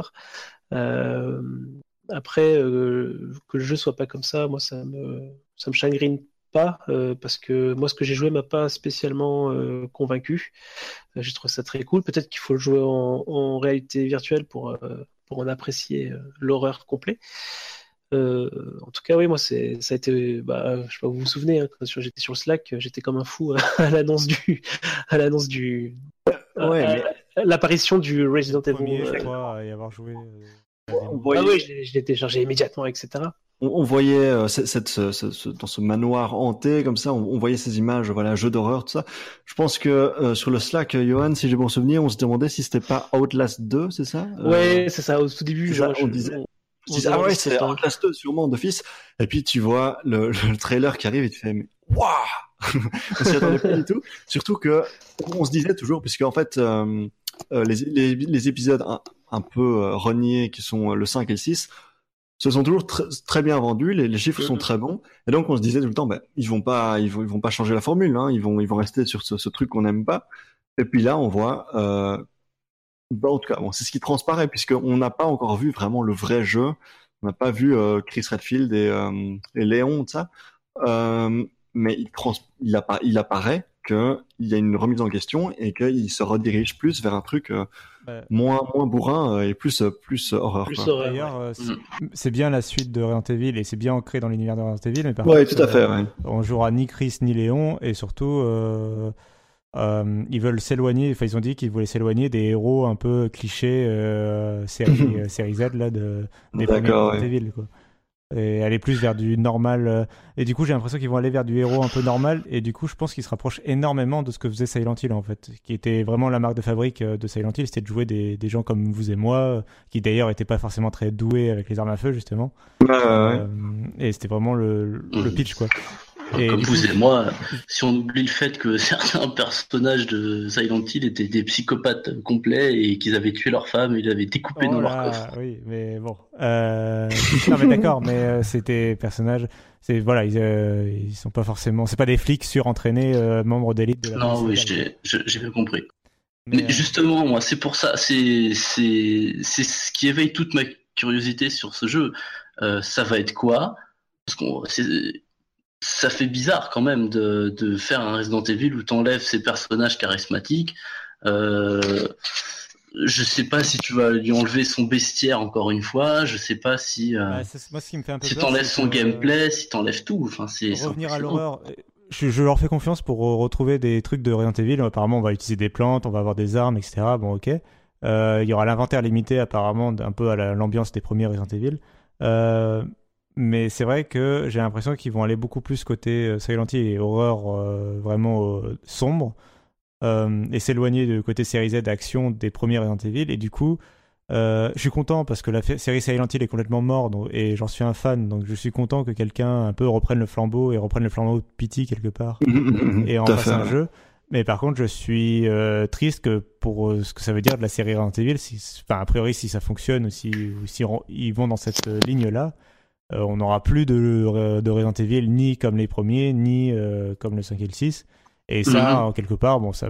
Après, je- je- je- j'encourage toujours la- le, le renouvellement et le fait de pas rester sur ses, sur ses lauriers, etc. Donc, euh, Bah, bah, moi, ce voilà, qui faut pas dire je suis malheureux, mais Moi, ce qui m'interroge aussi là-dessus, c'est euh, bon, je, je vais essayer de faire vite parce qu'on va pas rester trois heures sur Resident Evil, mais euh, euh, on, on regardait la dernière fois les ventes des jeux de chez Capcom et on remarquait que Resident Evil 5 et Resident Evil 6 c'était pas seulement les Resident Evil les plus vendus, c'était aussi les jeux de Capcom les plus vendus tout court quoi. Si on compte pas euh, les 36 euh, versions de Street Fighter 2 ou des trucs comme ça, mais euh, en un jeu, euh, en jeu simple, c'est eux les plus vendus et on sait bien que les jeux d'horreur, bah, ça se vend pas quoi. Enfin ça se vend pas, ça se vend beaucoup moins que que bah, justement un jeu d'action comme l'était le 5 ou le 6. Donc est-ce qu'ils vont pouvoir, par exemple après leur flop actuel de Street Fighter 5, euh, ressortir un jeu qui va pas plaire à beaucoup de gens? Je, je sais pas. Je suis très curieux moi aussi. Donc je... c'est ça. Je suis curieux, j'attends de voir. euh, Je sais pas quand est-ce qu'on aura d'autres nouvelles sur le jeu, mais Bah, je le jeu est censé sortir en janvier, hein, si j'ai bien compris. oui, oui, oui. Donc, euh, C'est un des on- rares jeux de la conférence Sony. Donc, euh, euh, j'imagine que- Ouais. J'imagine qu'on en saura peut-être plus au Tokyo Game Show. Ou... Janvier 2017, ouais. Mm. Euh, Ça marche. ok. Et ça, probablement aussi au PlayStation Experience en toute fin d'année. Alors, euh, Cassim, toi, qu'est-ce qui t'a marqué euh, Euh, bah alors, euh, bon, bien sûr, Resident Evil 7, on en a parlé, God of War aussi, mais euh, je, vais rapidement, je voulais rapidement mentionner euh, deux trois jeux. Euh, alors d'abord Call of Duty, euh, parce que j'ai bien aimé Mhm. Modern Warfare 1 et 2, mais que j'ai à part ça, Call of Duty, moi ça me passe un peu au-dessus. Et que j'ai été très surpris euh, de la bande-annonce euh, de la conférence Sony euh, qui commence un peu dans l'espace et tout ça. Et au début, on on sait pas que c'est du Call of Duty. Ah ouais, Exactement. non, le trailer était très très bien fait. et On était, on était Sur le Slack, on, on regardait surpris par du Call of Duty. C'est oui, ça. c'est ça. C'est Sur le Slack, c'est ça qu'on On regardait le stream, on voyait un truc dans l'espace et on voilà, on sentait l'argent, il y avait le budget dans les animations, dans les dans les décors, tout ça. euh, C'était il y avait du budget visiblement euh, et on Ça voit ressemblait ça, on fait mais du Call of c'est- Duty. Ça ressemblait à du Call of Duty à partir de la moitié du trailer quand ça commence Ah à, à tirer partout euh, au, Dans- l'espace, euh. en zéro gravity et puis là on il sort, il sort la, la mitraillette et on reconnaît l'ADN l'ADN du, du shooter Call of Duty et à ce moment-là on a fait eh mais c'est Call of? Parce qu'on savait pas du tout jusque là on fait, eh mais mais mais c'est Call of? Euh, et donc il y a potentiellement euh, un renouveau un renouvellement de la licence euh, parce cas, que bon, grosso modo Et la pointe la pointe de la licence c'était les Modern Warfare 1 et 2 comme on disait tout à l'heure Et potentiellement, celui-là euh, pourrait être une grosse claque euh, qu'on attendait C'est d'autant plus surprenant qu'on avait déjà vu en fait un trailer de, de Call of Duty qui était, je sais plus quand est-ce qu'il est sorti, mais il y a quelques, annoncé, semaines. là, il y a- Et- Comme moi. Et ouais, je, je- enfin, je trouve que l'ambiance du trailer est complètement différente. Enfin, c'est vrai que cette, cette Mais intro. euh, déjà, déjà, ils ont pas mis du David Bowie. euh, Enfin, ils, ils avaient pris une reprise toute pourrie de David Bowie de très très mauvais goût. Euh, ils, ils se sont ils se sont abstenus de faire ça une deuxième fois. C'est bien. euh, Donc ensuite, Cassim. Ouais, euh, bah alors, euh, l'annonce, euh, parce que j'y ai rejoué du coup cette semaine, euh, euh, l'annonce des trois Crash Bandicoot euh, qui sortiront Ouais. sur euh, PlayStation 4. Alors ça, on n'est pas forcément d'accord. euh, sur scène, ils n'étaient pas clairs et ils ont montré aucune image du jeu. Euh, mais a priori, donc ce serait un remaster tout pourri euh, HD euh, des trois Pas premiers. tout pourri, on sait pas, mais Non, mais un remaster. ça peut être bien Alors, fait. si c'est un remaster HD, c'est-à-dire vraiment, tu reprends les trois premiers jeux, tu les fais tourner dans un émulateur et tu fous les- le, le Non, paramètre de l'émulateur en euh, calculé en Full HD, euh, ce sera pas terrible, terrible quoi. Euh, S'ils refont un peu plus de travail, pourquoi pas. Moi, ce que j'aurais espéré, Mhm. pour avoir refait euh, Crash Bandicoot 3 cette semaine, euh, il y a vraiment facilité à le faire. J'aurais aimé qu'ils fassent un remake. Pas qu'ils repensent le jeu, mais qu'ils refassent un remake façon Final Fantasy VII des jeux dans une 3D. Euh, ça n'a pas forcément besoin d'être le truc le plus joli de la planète. Ça peut être mignon en, dans un moteur Mhm. Unity, un peu vite fait. C'est vrai que moi j'aurais bien aimé un Crash Bandicoot euh, avec le soin euh, qu'a eu euh, Ratchet Clank en termes visuels et puis euh, de. Mais je leur demande pas de faire un gros jeu, de et- relancer la série et tout. Enfin, j'y crois pas. Enfin, tu Mhm. vois, je, je, je, je suis assez conscient pour pas leur demander ça. Mais par contre, je pense que les trois premiers sont vraiment Mhm. courts et ont pas. un- euh, tu vois, c'est pas. Final Fantasy VII, c'est énorme à refaire en remake, quoi. Bien sûr. Crash Bandicoot, je trouve ça beaucoup plus simple à refaire. Euh, Il Ouais. y a pas, t'as pas Ouais. beaucoup d'histoire. Il y a trois niveaux. Enfin, t'as quoi T'as 25 faut- niveaux par jeu, quoi. C'est pas. Faut quand même repenser le gameplay pour que ça soit actuel et pas, pas Faut- trop faut rigide. adapter la jouabilité un petit peu, oui, c'est sûr. Ouais, ce que- ce qu'on disait tout à l'heure avant l'émission, c'est que voilà, on peut s'attendre à ce qu'il y ait beaucoup moins de clipping euh, que ce qu'il y avait sur la première PlayStation, ce genre de choses. Après, ouais, à, vo- à voir si, à voir si le modèle de Crash Bandicoot, si les, les, les graphismes sont toujours très très pointus, style Ouais. euh, graphisme PlayStation Trop 1, ou équilibré, bien si, polygone. euh. ça- ou Ouais. bien s'il prend le temps de refaire un truc, euh, voilà, plus. Le fait qu'ils plus- aient pas montré, qu'ils aient montré aucune image et le fait que, que ça mette plusieurs années à être développé puisque genre ils l'annoncent, euh, c'est prévu pour 2017 et c'est ça vient, le projet vient pas d'être créé. Donc du coup, euh, je trouve ça un peu surprenant euh, que pour un petit remaster, si vraiment c'est trois coups de polish, euh, ils mettent autant de temps à le développer. Quoi. Mais bon, euh, on verra. Je, on- je- je serai fixé quand j'aurai des images. Quoi. Ouais. Pour ça, c'était Crash Bandicoot. Et rapidement, mon dernier jeu serait Détroit. Euh, Mm. Donc, euh, je sais pas si vous, ça vous a plu, mais moi, c'est, Ouais. j'avais bien aimé. On peut en parler. Hein. J'ai trouvé le trailer, enfin le trailer gameplay brillantissime. Dans sa réalisation, dans la Euh, façon de montrer. Ouais, dans sa réalisation. Brillantissime. Ouais, vraiment, hein, moi j'ai été euh, scotché. Enfin, c'est le, même le trailer te raconte une histoire. Il n'y a pas de et te meilleure façon. et arrive et d'expliquer arrive à te ra- ouais, et ouais, arrive à te raconter euh, ce que le jeu te permet de faire et toutes les possibilités euh, qui s'offraient à toi euh, dans Mm. quelque chose de pas trop lourd en fait. C'était c'était vraiment très Mm. fluide. Moi j'ai trouvé Tu très vois impressionnant. Les, les fils, là, le- l'embranchement. et Il y a un truc, un truc qui m'avait énervé, moi, c'était euh, dans, dans le dialogue, on voyait à chaque fois un bouton qui était assigné à mentir, un bouton qui était assigné à dire la vérité. Moi, je préfère nettement quand les jeux te disent la phrase qui a écrit et la Oui. phrase que va prononcer le monsieur, parce que dire appuie sur un bouton pour faire mentir et puis il te raconte un truc pas crédible du tout. Euh, tu dis non, non, c'est pas ça que je voulais, c'est pas ça que je voulais que Ouais. tu fasses quoi. Donc euh, ouais, moi je, je pense qu'il y a toujours des problèmes au niveau de l'écriture. C'est toujours euh, David Cage qui est derrière.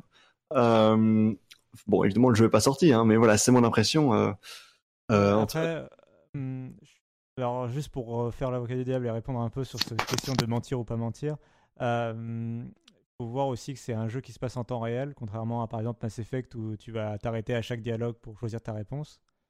Et, Mhm. euh, et souvent, tu as un temps limité, en fait, du coup. Enfin, si tu D'accord. réponds pas assez vite, euh, la scène continue, quoi. Euh, Ouais. Donc, je pense que pour comprendre l'intention, c'est mieux de mettre peut-être juste l'émotion, enfin, le... Voilà. Ouais, après, poser, poser- proposer peut-être plus de deux choix serait peut-être une bonne idée aussi. Ou peut-être plus subtil. Ouais, ouais, clairement. ouais. Mais euh, puis je trouve aussi que des fois tu proposes la phrase.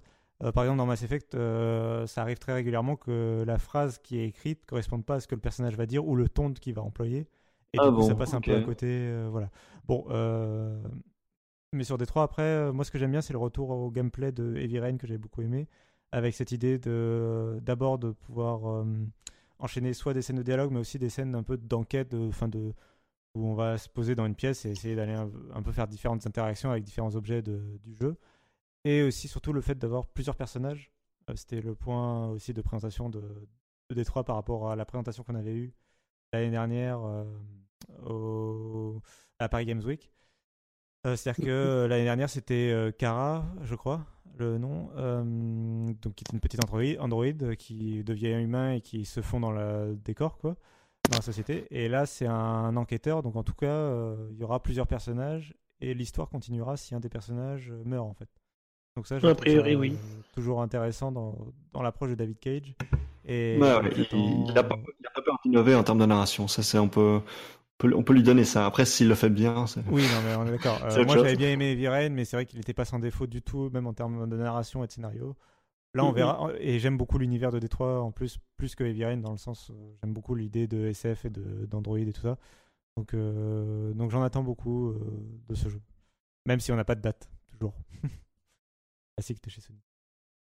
Mais encore une fois, que ça soit pour euh, Detroit ou pour euh, Resident Evil ou euh, euh, je, euh, vous parliez juste avant de Call of Duty, c'était encore extrêmement bien présenté. À partir du trailer, Oui. la, la- avec, euh, avec l'orchestre euh, symphonique jouait qui les la musiques. musique, Voilà. Ouais, ouais. c'est- vraiment ce que j'en retiens. Vraiment, euh, c'est ça. Moi, c'est vraiment ce que j'en retiens le plus. Quoi. La, Mm. la conférence, au- en plus du contenu, la forme était parfaite. C'est vrai que j'ai pas parlé de la conférence, mais euh, rapidement pour dire que euh, par rapport à l'année dernière, l'année dernière, enfin moi les années précédentes, je m'étais assez fait chier dans les conférences Sony, euh, en dehors des annonces qui étaient très impressionnantes. Euh, il y avait Mhm. énormément de blabla, énormément de, de discussions sur le business, enfin avec même l'intervenant de Sony Pictures qui venait sur scène. Là cette année, ils ont vraiment corrigé le tir, ils ont vraiment fait du, pour moi ils ont fait du Microsoft, c'est-à-dire ils ont fait euh, de l'enchaînement de trailers euh, sans trop de blabla, et ils ont en plus amélioré leur set avec cette idée merveilleuse de l'orchestre là euh, qui jouait les musiques, euh, ça rendait vraiment. euh, Puis la scène, d'une manière générale, était assez belle. Donc ça faisait vraiment. C'était vraiment peut- on peut- très bien mené et très bien organisé. Et du coup, je trouve que la également- conférence est même meilleure que l'année dernière, même si les jeux étaient peut-être pas forcément aussi Ouais, attendus par la communauté. Quoi, tu vois. Mhm. J'aimerais revenir aussi sur, euh, sur le segment euh, réalité virtuelle de, de Sony, Ouais, ouais, ouais. qui je trouve était vraiment euh, plus conséquent et plus ambitieux que tous Ah, les autres segments VR de, de l'E3, euh, avec le notamment, enfin, avec euh, clairement, moi je vois des, des system sellers, hein, le, le Bar- Batman Arkham VR et le Star Wars Battlefront euh, sont des choses euh, que j'ai envie d'essayer. Euh, et c'est des choses qui seront susceptibles euh, de me faire vraiment acheter ce, ce casque-là. Les, les retours Euh, de ce qu'on entend des gens qui sont à l'E3 disent que, et moi j'étais très sceptique, hein, que le Batman Arkham VR est, est très très bien, il paraît. Mm, mm. C'est fait par les mêmes Ouais. que Batman euh, Arkham. Ouais, C'est ça, Rocksteady. Rocksteady, ouais. donc, euh, Ouais, et même, comme on disait tout à l'heure, on parlait et chez Ubi et chez euh, euh, c'était Microsoft, je crois, avec Star Trek. Euh, donc Ubi avec l'aigle et Star Trek chez Microsoft, on dit ouais bon bah Non, non, c'est Star Trek, petits- c'est, Star Trek, c'est chez, Ouais. les, les deux sont chez Ubi. ah bah pas- ah oui non Il mais n'y excusez-moi. avait pas, il y Et- a pas de VR chez Microsoft, hein. Ouais non non par euh, ouais ouais excusez-moi. Le mais de toute façon c'est les deux exemples, je voulais les prendre quand même peu importe où ils étaient. Euh, Star Trek et Ubi donc ça faisait euh, pardon et Eagle Flight c'est ça faisait pas rêver et là chez Sony ils arrivent avec un Star Wars t'es dans un X-wing Ouais, c'est ça.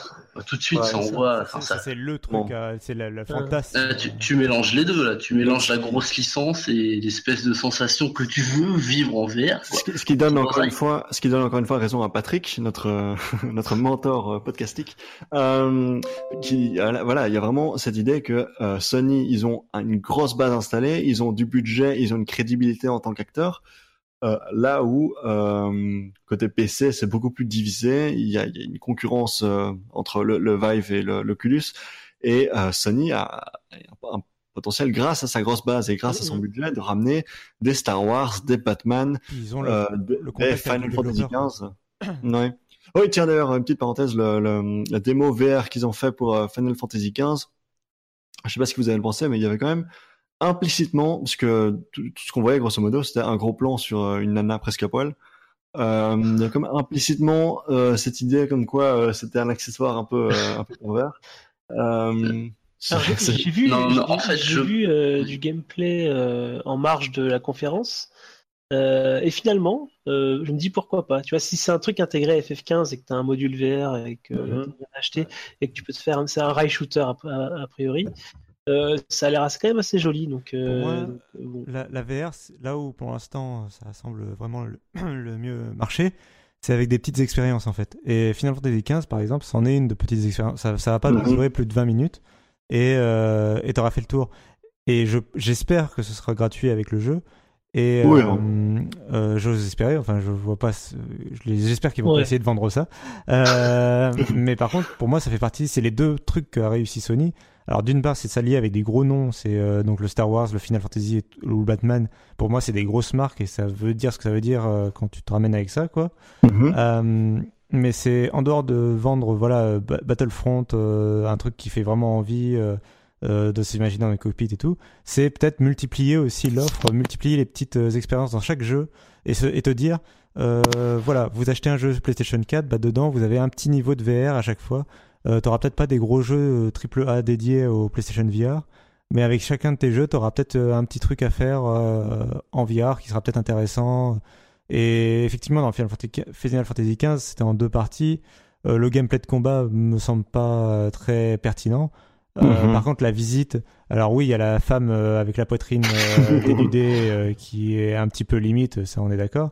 Mais par contre, en dehors de ça, c'est quand même une visite en voiture euh, de l'univers de Final Fantasy XV. Ouais, ouais. un truc qui est réussi, je trouve, dans Final Fantasy XV, c'est euh, le paysage et c'est le la variété des, enfin le l'ambiance quoi, le moteur quoi. Le...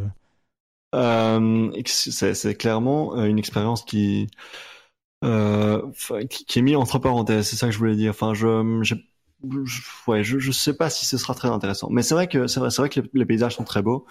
Donc, euh, ça Si tu peut être t'as- Je intéressant. pense pas que tu achèteras le PlayStation VR pour ça. Par contre, euh, quand tu auras acheté ton PlayStation VR, je pense que tu seras content d'apprendre que Final Fantasy XV a déjà, tu vois, un petit machin, que je sais pas, tu vois, euh, ça se trouve euh, pas dans Call of Duty, mais tu vois, enfin, euh, à chaque fois, t'as un, un des petits jeux avec des petites expériences Ouais. VR. quoi. C'est-à-dire que si tu craques euh, pour une raison euh, X ou Y pour le PSVR, tu sais que tu as déjà pas mal de petites choses euh, euh, en plus, euh, Mhm. style, style euh, C'est sûr, ouais. Le FF15. Ok. Ouais, c'est vrai que je trouve ça intéressant comme approche, des petites, euh, des petites croquettes. euh, regardez, c'est quoi la. VR euh. Enfin, vraiment, Euh, après, ça- dit ça ça, mais montre si ça se juste le trouve, c'est potentiel juste du qu'on se prend 60 euros, Après, est-ce que ça boîte. vaut, est-ce que ça vaut, est-ce que ça vaut 500 euros de cette petite expérience? Ça, c'est Ah, non, Non, que après, ça, ton, ton PlayStation VR, tu l'achèteras pour autre chose. Tu l'achèteras par exemple pour Resident Evil 7 ou pour un jeu qui t'aura plu.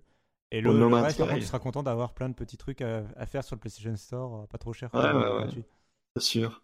Euh, ok, Alors, avant de euh, clôturer, moi j'aimerais juste mentionner le Spider-Man euh, exclu PS4 euh, par les par euh, Insomniac, ceux qui ont fait du coup le Sunset Overdrive sur Xbox et le Ratchet Clank. Donc moi je suis je suis vraiment saucé par cette annonce-là parce que Insomniac a fait du très très bon boulot avec Ratchet Clank que j'ai vraiment adoré, qui est pour l'instant mon coup de cœur de, de l'année. Et euh, j'attends vraiment de voir ce qu'ils vont faire avec cette licence-là, euh, avec un Spider-Man qui est censé être un héros vraiment déconneur et euh, l'esprit Insomniac Games qui, sait, faire avec ce genre d'univers-là. Et, et en fait, plus j'y repense, c'est plus, c'est vraiment une, des annonces qui m'a le plus plu et, et pour lequel j'attends le plus de, voir ce que ça va donner. Alright. Et on va, on va clôturer, mais juste une petite chose euh, amusante à remarquer, c'est que PS Vita n'a pas du tout été mentionné pendant euh, les deux heures de... euh, le- La quoi je sais pas si ça a duré deux heures. La- voilà, exactement. on peut passer à autre chose. Le, ouais, euh, est-ce que, ouais, euh, on, on avait prévu de faire un segment en- de comparaison entre. on l'a on fait, on l'a fait au fil de Ouais, on l'a fait. Implicitement, on l'a fait. En gros, l'idée, c'est euh, Last of Us- Last of Usisation de tous les titres chez Sony, alors que euh, chez Microsoft, euh, il y a peu de prise de risque, des, des suites partout, euh, des, des jeux euh, publiquement. Comme, comme avant, mais en plus beau. Ouais, en et puis il y a l'annonce sur scène de la Scorpio chez Microsoft et l'officialisation chez Sony de la Neo, mais pas dans conférence. Ouais, pas, ils en Pas- pas, dans la- Mhm. C'est ça. Donc, on peut parler à la conférence préférée de Thomas, celle de Nintendo. Et, et de Johan, attention. Ouais, non, alors justement, euh, tu, Conférence. Tu, tu la présentes mal. C'était pas une conférence puisqu'il n'y avait pas de conférence cette année. euh, si ce n'est, on peut dire, les trois minutes avant le début du, du Nintendo Treehouse. Donc, euh, cette espèce de let's play permanent qu'on trouve euh, sur les stands de l'E3 où des acteurs, euh, soit de Nintendo, soit de Différence d'Horizon, viennent jouer directement au jeu et il y a un question et réponse en même temps. C'est c'est long, mais c'est intéressant. Euh, oui, donc avant ça, il y a eu euh, Régis qui est arrivé et qui nous a montré le trailer du, prochain Zelda. Et, voilà.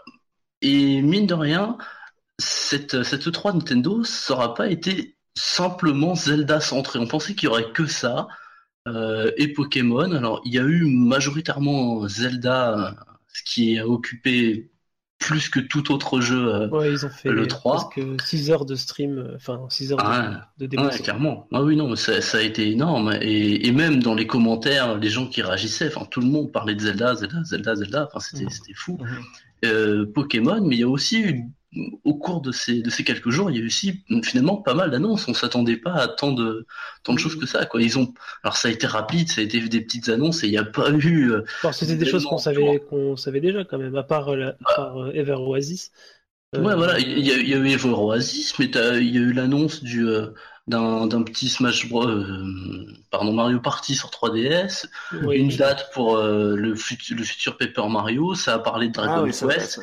ça. A parlé de, euh, il y a eu aussi sur Harvest Moon, enfin, eu- c'était pas forcément des gros trucs évidemment, de toute façon, c'était sur Zelda cette E3, mais il y a aussi eu d'autres choses autour, quoi. Mais bon, j'imagine que tout le monde ici va parler de Zelda, et c'est Bien bien sûr, normal. Moi, je comptais parler pendant une demi-heure de Pokémon, mais vas-y, on peut parler de Zelda. Bah, Pokémon, c'est comme avant, en plus joli. Voilà. voilà, C'est a comme la conf Microsoft en fait. Non. Mais non, justement, parce que Microsoft, c'est plus comme avant. Ils changent. C'est vrai. Vrai. Alors que Nintendo, il ne change pas. Du coup, Euh, ah bah, ah, s'il ah, change, mais sur il Zelda. change parce que Ah, Zelda ah oui, a c'est changé, quelle Je transition. retire ce que je viens de dire.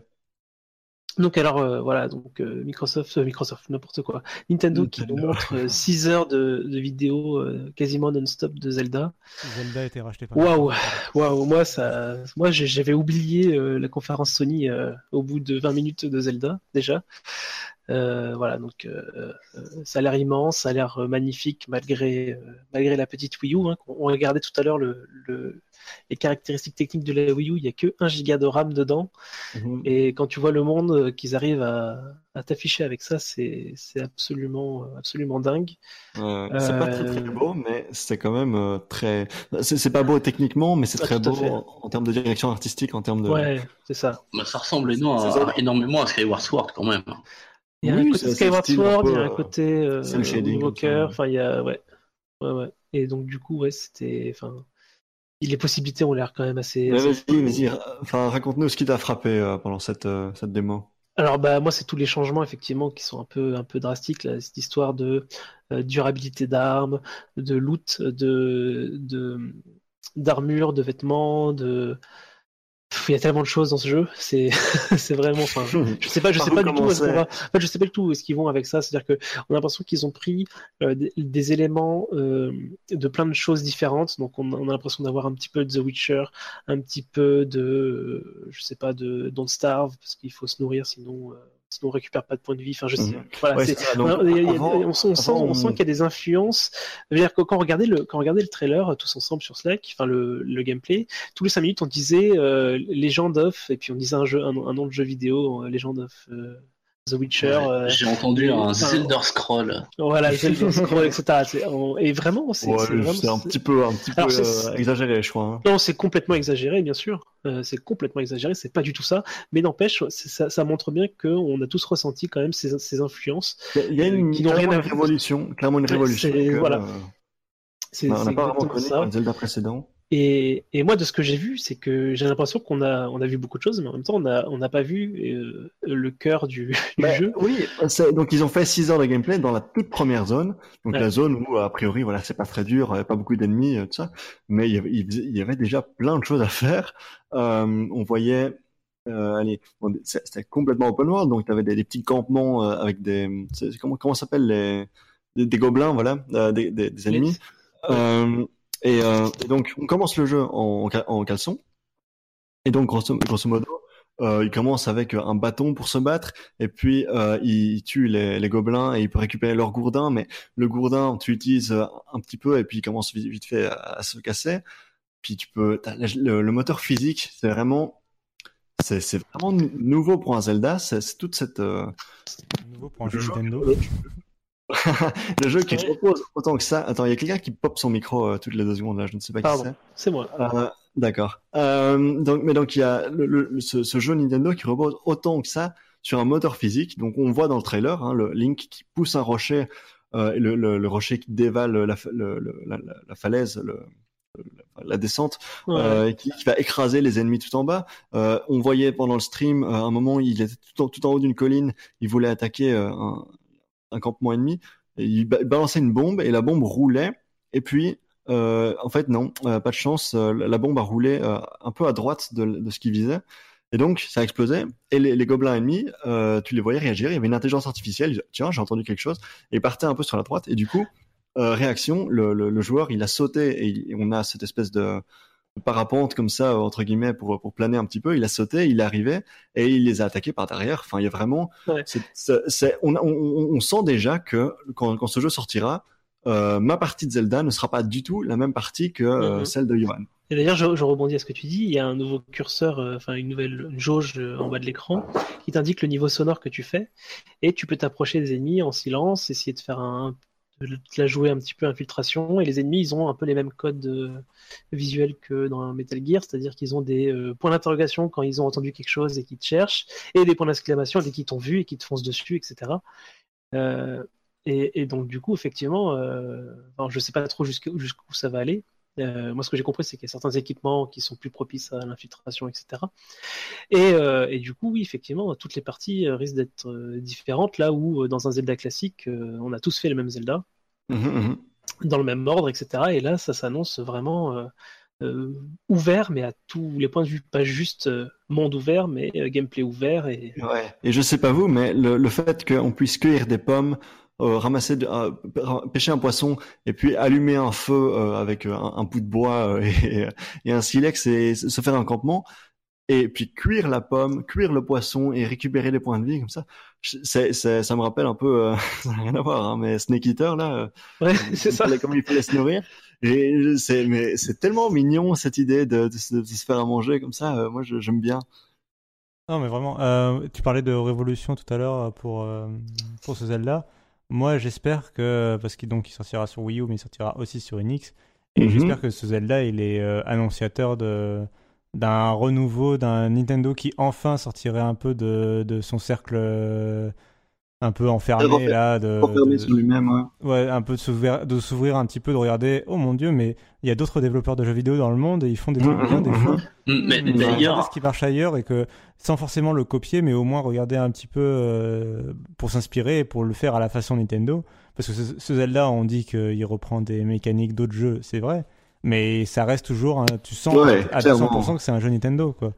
Tout à fait, et, tout à fait. Et pour moi, c'est nécessaire parce que Nintendo apporte une euh, touche. euh, Enfin, euh, sans Nintendo, bah, il y a quand même une- tout un pan du jeu vidéo qui s'est- qui s'enlève, quoi, qui s'éteint. Mhm. Euh, donc a- on en a besoin de ce Nintendo, mais par contre, euh, ils se modernisent, ils modernisent leur façon de créer Zelda, et, que j'ai- et j'espère qu'il y aura d'autres jeux comme Metroid ou, euh, ou F-Zero qui suivront euh, un peu ce mouvement et qui se moderniseront euh, avec, euh, avec la NX qui arrivera à partir de l'an prochain. bah, justement, justement, c'est ce qui, c'est ce qui donne encore plus de poids à cette évolution du, jeu Zelda, la licence, c'est ce qui donne encore plus de poids à une déclaration de Miyamoto euh, pour je sais plus quel journal, ça devait être euh, journal, pardon, site, ça devait être euh, IG IGN, je crois, euh, qui, qui grosso modo dit, bah, on aimerait faire pareil avec Mario. Ils aimeraient casser, euh, casser les codes de Mario et refaire un d'ici euh, dans les années à venir, quoi, mais as- assez tôt, je crois, l'an prochain ou celui d'après. Euh, un, un- un- voilà, peut-être faire un comme, comme pour Zelda, changer tout, mais dans un Mario. Donc, euh, ils- s'ils avaient dit ça il y a deux ans, on aurait rigolé. ok, vous allez faire un New New Super Mario ou je sais pas quoi. Mais là, ça pèse parce que s'ils l'ont fait avec Zelda, s'ils ont touché à Zelda, ils peuvent toucher à Mario. Ouais. Pourquoi et, hein. euh, et d'ailleurs, euh, enfin, on voit que là pour l'année 2016, ils ont juste rien prévu sur Wii U. Enfin, le, le line-up est complètement vide. Et on sent que, que toutes les forces sont sur. Euh, alors d'une part, ils sont encore sur 3DS pour certains parce qu'il faut quand même l'alimenter et qu'elle marche. Mais par contre, ils sont surtout sur NX, oui. Et d'ailleurs, il n'y a jamais eu de vrai Mario en 3D pour la Wii U. Au final, il y a eu des Mario, il, y a, eu le Mario 3D, mais c'était une adaptation. Enfin, c'était un, c'était pas le Mario Galaxy de cette, génération. Voilà, c'est ça. Oui. Et euh, et il y a besoin de ce nouveau Mario en 3D aussi, en plus du Zelda. Et justement, s'ils peuvent apporter ce qu'ils ont apporté à Zelda là déjà, alors le, jeu est pas sorti, on sait même pas s'il est bien, mais on sent déjà que voilà. Au moins, ils ont de l'ambition. On leur demande, on leur demande même pas de faire des bons jeux, on leur demande au moins d'avoir de l'ambition et de la créativité. Et là, avec ce Zelda, on peut pas dire qu'ils en ont pas eu quoi. Euh, quand on voit l'ampleur du jeu, quand on voit les, les nouvelles capacités, et voilà. Euh, donc, euh, enfin, c'est vraiment vraiment positif pour Zelda, je, je pense. Je pense que le jeu sera très bon parce que je fais confiance à la euh, qualité des jeux Nintendo, euh, qui, la façon dont ils sortent toujours des jeux plutôt de bonne qualité. Euh, j'essaie d'oublier Fox, enfin machin là.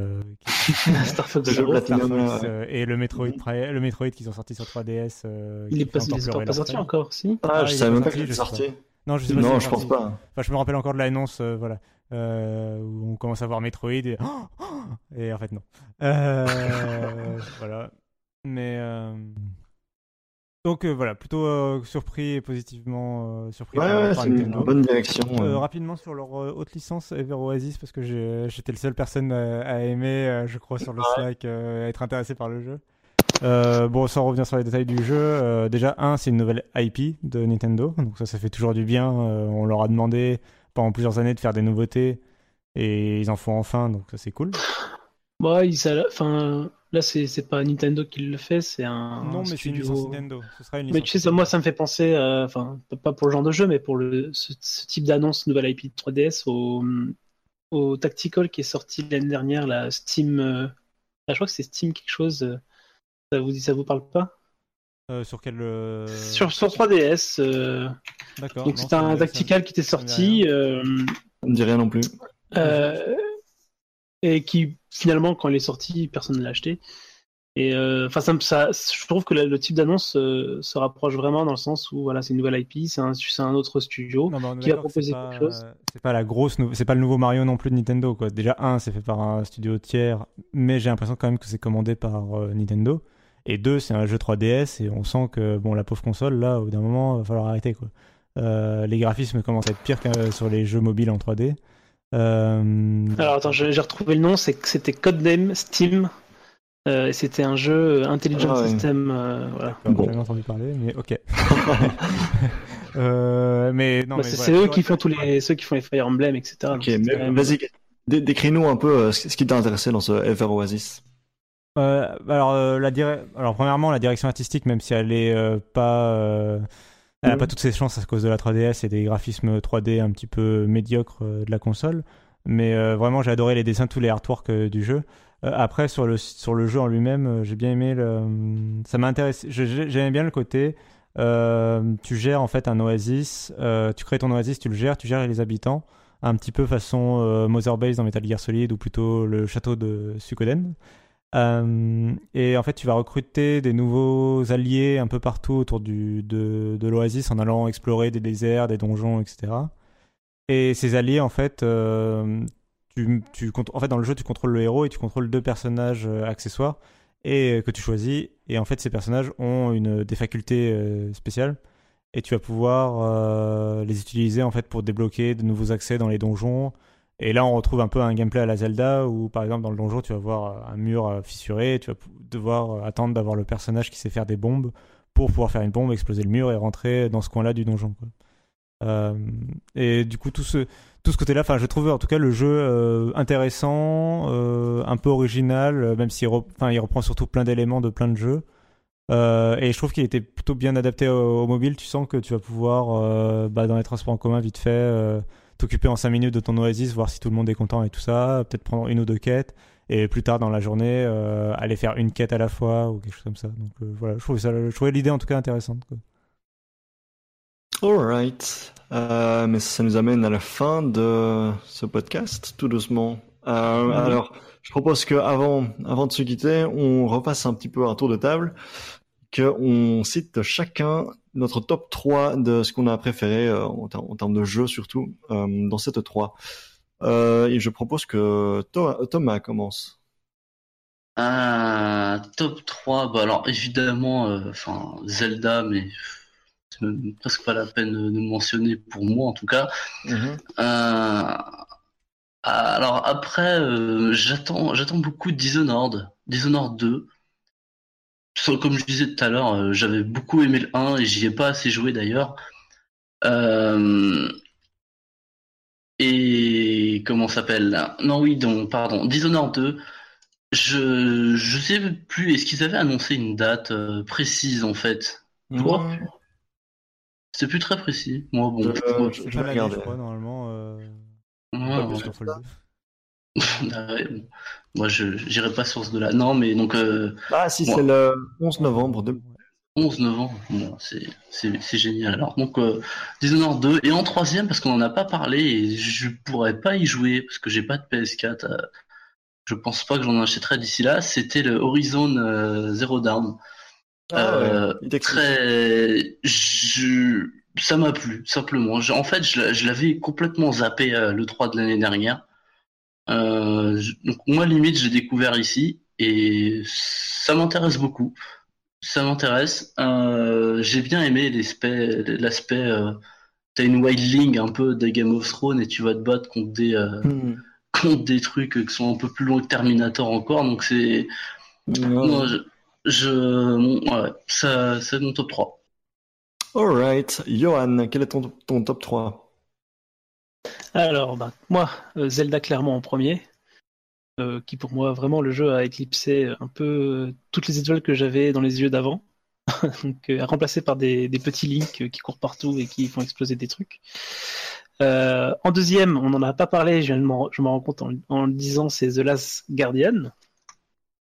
Euh, qui euh, ils ont juste annoncé une date euh, pendant le pendant la, La conférence, conférence. mais j'ai lu énormément de retours de, de journalistes sur le jeu et ça m'a ça m'a requinqué sur le sur mon sur l'idée que j'avais du jeu et Mhm. j'ai vraiment très hâte euh, de mettre la main dessus. Euh, et en troisième, euh, Titanfall 2 euh, pour son multi qui a l'air vraiment péchu. Pareil, j'ai j'ai hâte. je sais pas s'il y a une bêta qui s'annonce, mais je vais forcément l'essayer en bêta et peut-être l'acheter si euh, si je suis convaincu. Voilà. Alright. Et toi, Cassim Euh, alors, je suis en train de réfléchir. Bon, alors déjà, euh, euh, alors ça va être difficile de les noter, enfin de les, les hiérarchiser. Mais euh, Mhm. je mettrais Resident Evil 7 euh, parce que vraiment, euh, c'est un- bah, je suis fan de la licence, je suis fan de Silent Hill. Euh, et euh, et j'attends, enfin la démo, moi, m'a plu et j'ai trouvé que c'était une bonne, Bonne bonne direction. démo et puis j'ai préféré même à Mhm. Pity sur certains aspects. Donc du coup, euh, j'attends le jeu. Euh, après, C'est euh, ton, c'est ton troisième ou ton premier, ça? Je dirais mon troisième. Euh, Ok. Ah allez, je vais mettre en deux. Je vais mettre Detroit parce que je le mets en deux parce que c'est toujours, c'est pas avant plusieurs années, donc euh, voilà. Mais j'attends le jeu parce que, comme je l'ai dit, je suis fan de. J'ai beaucoup aimé Cage. E- Heavy Rain et, euh, et là l'am- l'ambiance, je préfère encore plus l'univers et puis donc c'est Quantic Dream qui réapplique sa licence, sa, sa recette et. hum, et donc euh, j'attends, euh, euh, j'ai bien aimé la, bande-annonce de l'E3, donc, euh, donc j'attends plutôt. Euh, et en premier, je vais mettre euh, Titanfall 2, euh, dont j'ai adoré la bande-annonce euh, du solo. Euh, j'ai hâte d'en savoir plus sur justement la relation entre le pilote et le et son robot et savoir un peu plus le scénario. Je- J'espère qu'il se, je sens le scénario un peu sur de la guerre, euh, un peu reprend, reprise Modern Warfare en, en- encore plus futuriste. J'espère qu'ils feront un petit peu d'aventure euh, où t'es un peu tout seul avec ton robot dans la jungle, euh, euh, sans, euh, voilà, sans, sans trop les missions où il, euh, vas-y, va poser la bombe sur machin et trucs. voilà. Ok. Est-ce qu'on, est-ce qu'on a une date de sortie pour Titanfall 2 Euh, c'est en octobre, euh, je n'ai plus la date en tête. C'est Vraiment le pas 28 longtemps, octobre. Ouais, 28, bientôt. effectivement. Euh, ok, eh bien c'est à mon tour alors. Euh, alors donc moi je l'ai je l'ai répété plusieurs fois, mais je suis un joueur PC, mais néanmoins je dois bien avouer que la plus grosse annonce c'est celle qui me fait le plus envie, euh, puisque je- c'est c'est c'est euh, c'est le Zelda. euh, qui prend une très très bonne direction et euh, j'ai beaucoup aidé, j'aimais déjà beaucoup les Zelda précédents que je faisais essentiellement sur émulateur, mais voilà, celui-là je l'attends, d'autant que entre parenthèses, l'émulateur Wii U marche déjà très bien. euh, euh, ensuite, euh, j'aurais, hmm, j'ai bon, j'ai beaucoup aimé le God of War, mais bon, j'ai pas, j'ai pas de PlayStation 4, donc je pense que je vais plutôt placer South Park, uh, The Fractured Butthole, euh, qui sont très très qui sont très très bons j'allais dire euh... bravo tu m'as ramené j'ai pas, pas fait exprès euh, et euh, en troisième je bon ah, je, je, suis fan de Mass Effect mais on a tellement rien vu que je pense Ouais. que je vais mettre Titanfall Tu, 2 tu pourras le mettre l'année prochaine, je pense. Ouais. l'année prochaine. Euh, il sera sorti voyons euh... oui, donc euh, Titanfall 2 en troisième, puisque euh, j'ai- ouais, ça, ça, ça, ça sent bon euh, lui, lui aussi. Euh, donc voilà, c'est mon top 3. Euh, Zelda, euh, South Park et Titanfall 2. Ça fait un peu de tous les éditeurs, c'est bien. Euh, ok, et bien voilà. On a, on a terminé pour, euh, pour ce, ce podcast. Euh, Cassim, est-ce que tu veux rajouter quelque chose? Euh, non, mais ça s'est très bien passé. euh, C'était cool. euh, tout, Ouais, je tout bien, ah, tout a bien marché première- du premier coup. Euh, on, du coup, voilà, c'était super. Du coup, on le refera peut-être pour l'an prochain.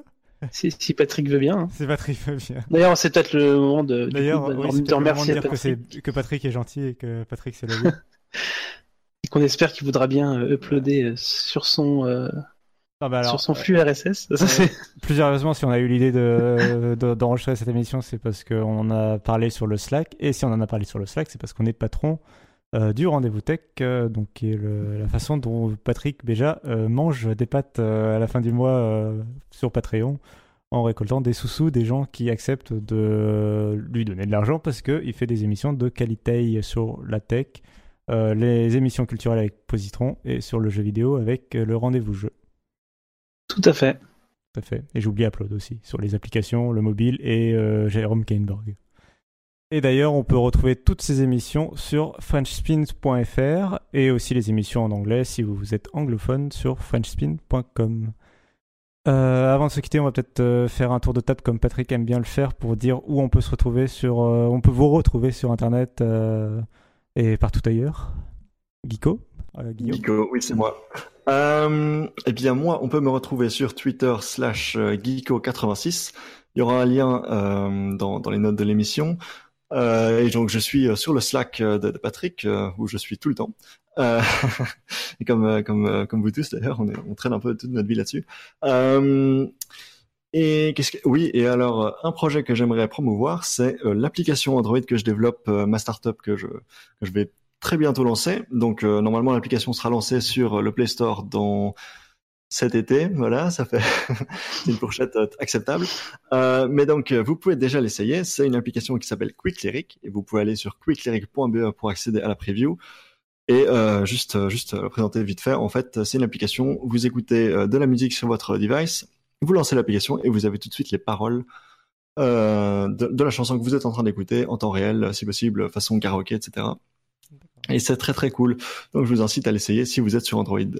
Super. Voilà pour moi. Euh, Thomas? Alors moi c'est c'est simple, on retrouve essentiellement sur Twitter donc euh, arrobase, euh, @tuto ou peu importe comment vous le prononcez, moi-même je ne sais pas trop. Euh, c'est écrit T O O T O W. Voilà. Avec plein de tweets euh, de chatons. Voilà voilà qui marche, on sait pas pourquoi mais Bah, C'est les trucs de chatons, quoi, c'est obligé, c'est Internet. Et, et toi, Johan Alors moi c'est euh, at y sur Twitter et bien sûr sur le Slack euh, la plupart du temps. Mhm, mhm. Euh, alors, et quant à moi, on peut me retrouver aussi, donc bon, sûr sur le Slack, hein, on l'a dit, mais euh, sur euh, Twitter aussi, at euh, notcassim, euh, et dans le podcast euh, Lifestyle sur lifestyle.fr. Voilà. Ah ben, on vous remercie tous euh, d'avoir euh, écouté l'émission jusqu'ici et bah, je vous dis au revoir et à bientôt. Bientôt. à bientôt. Merci.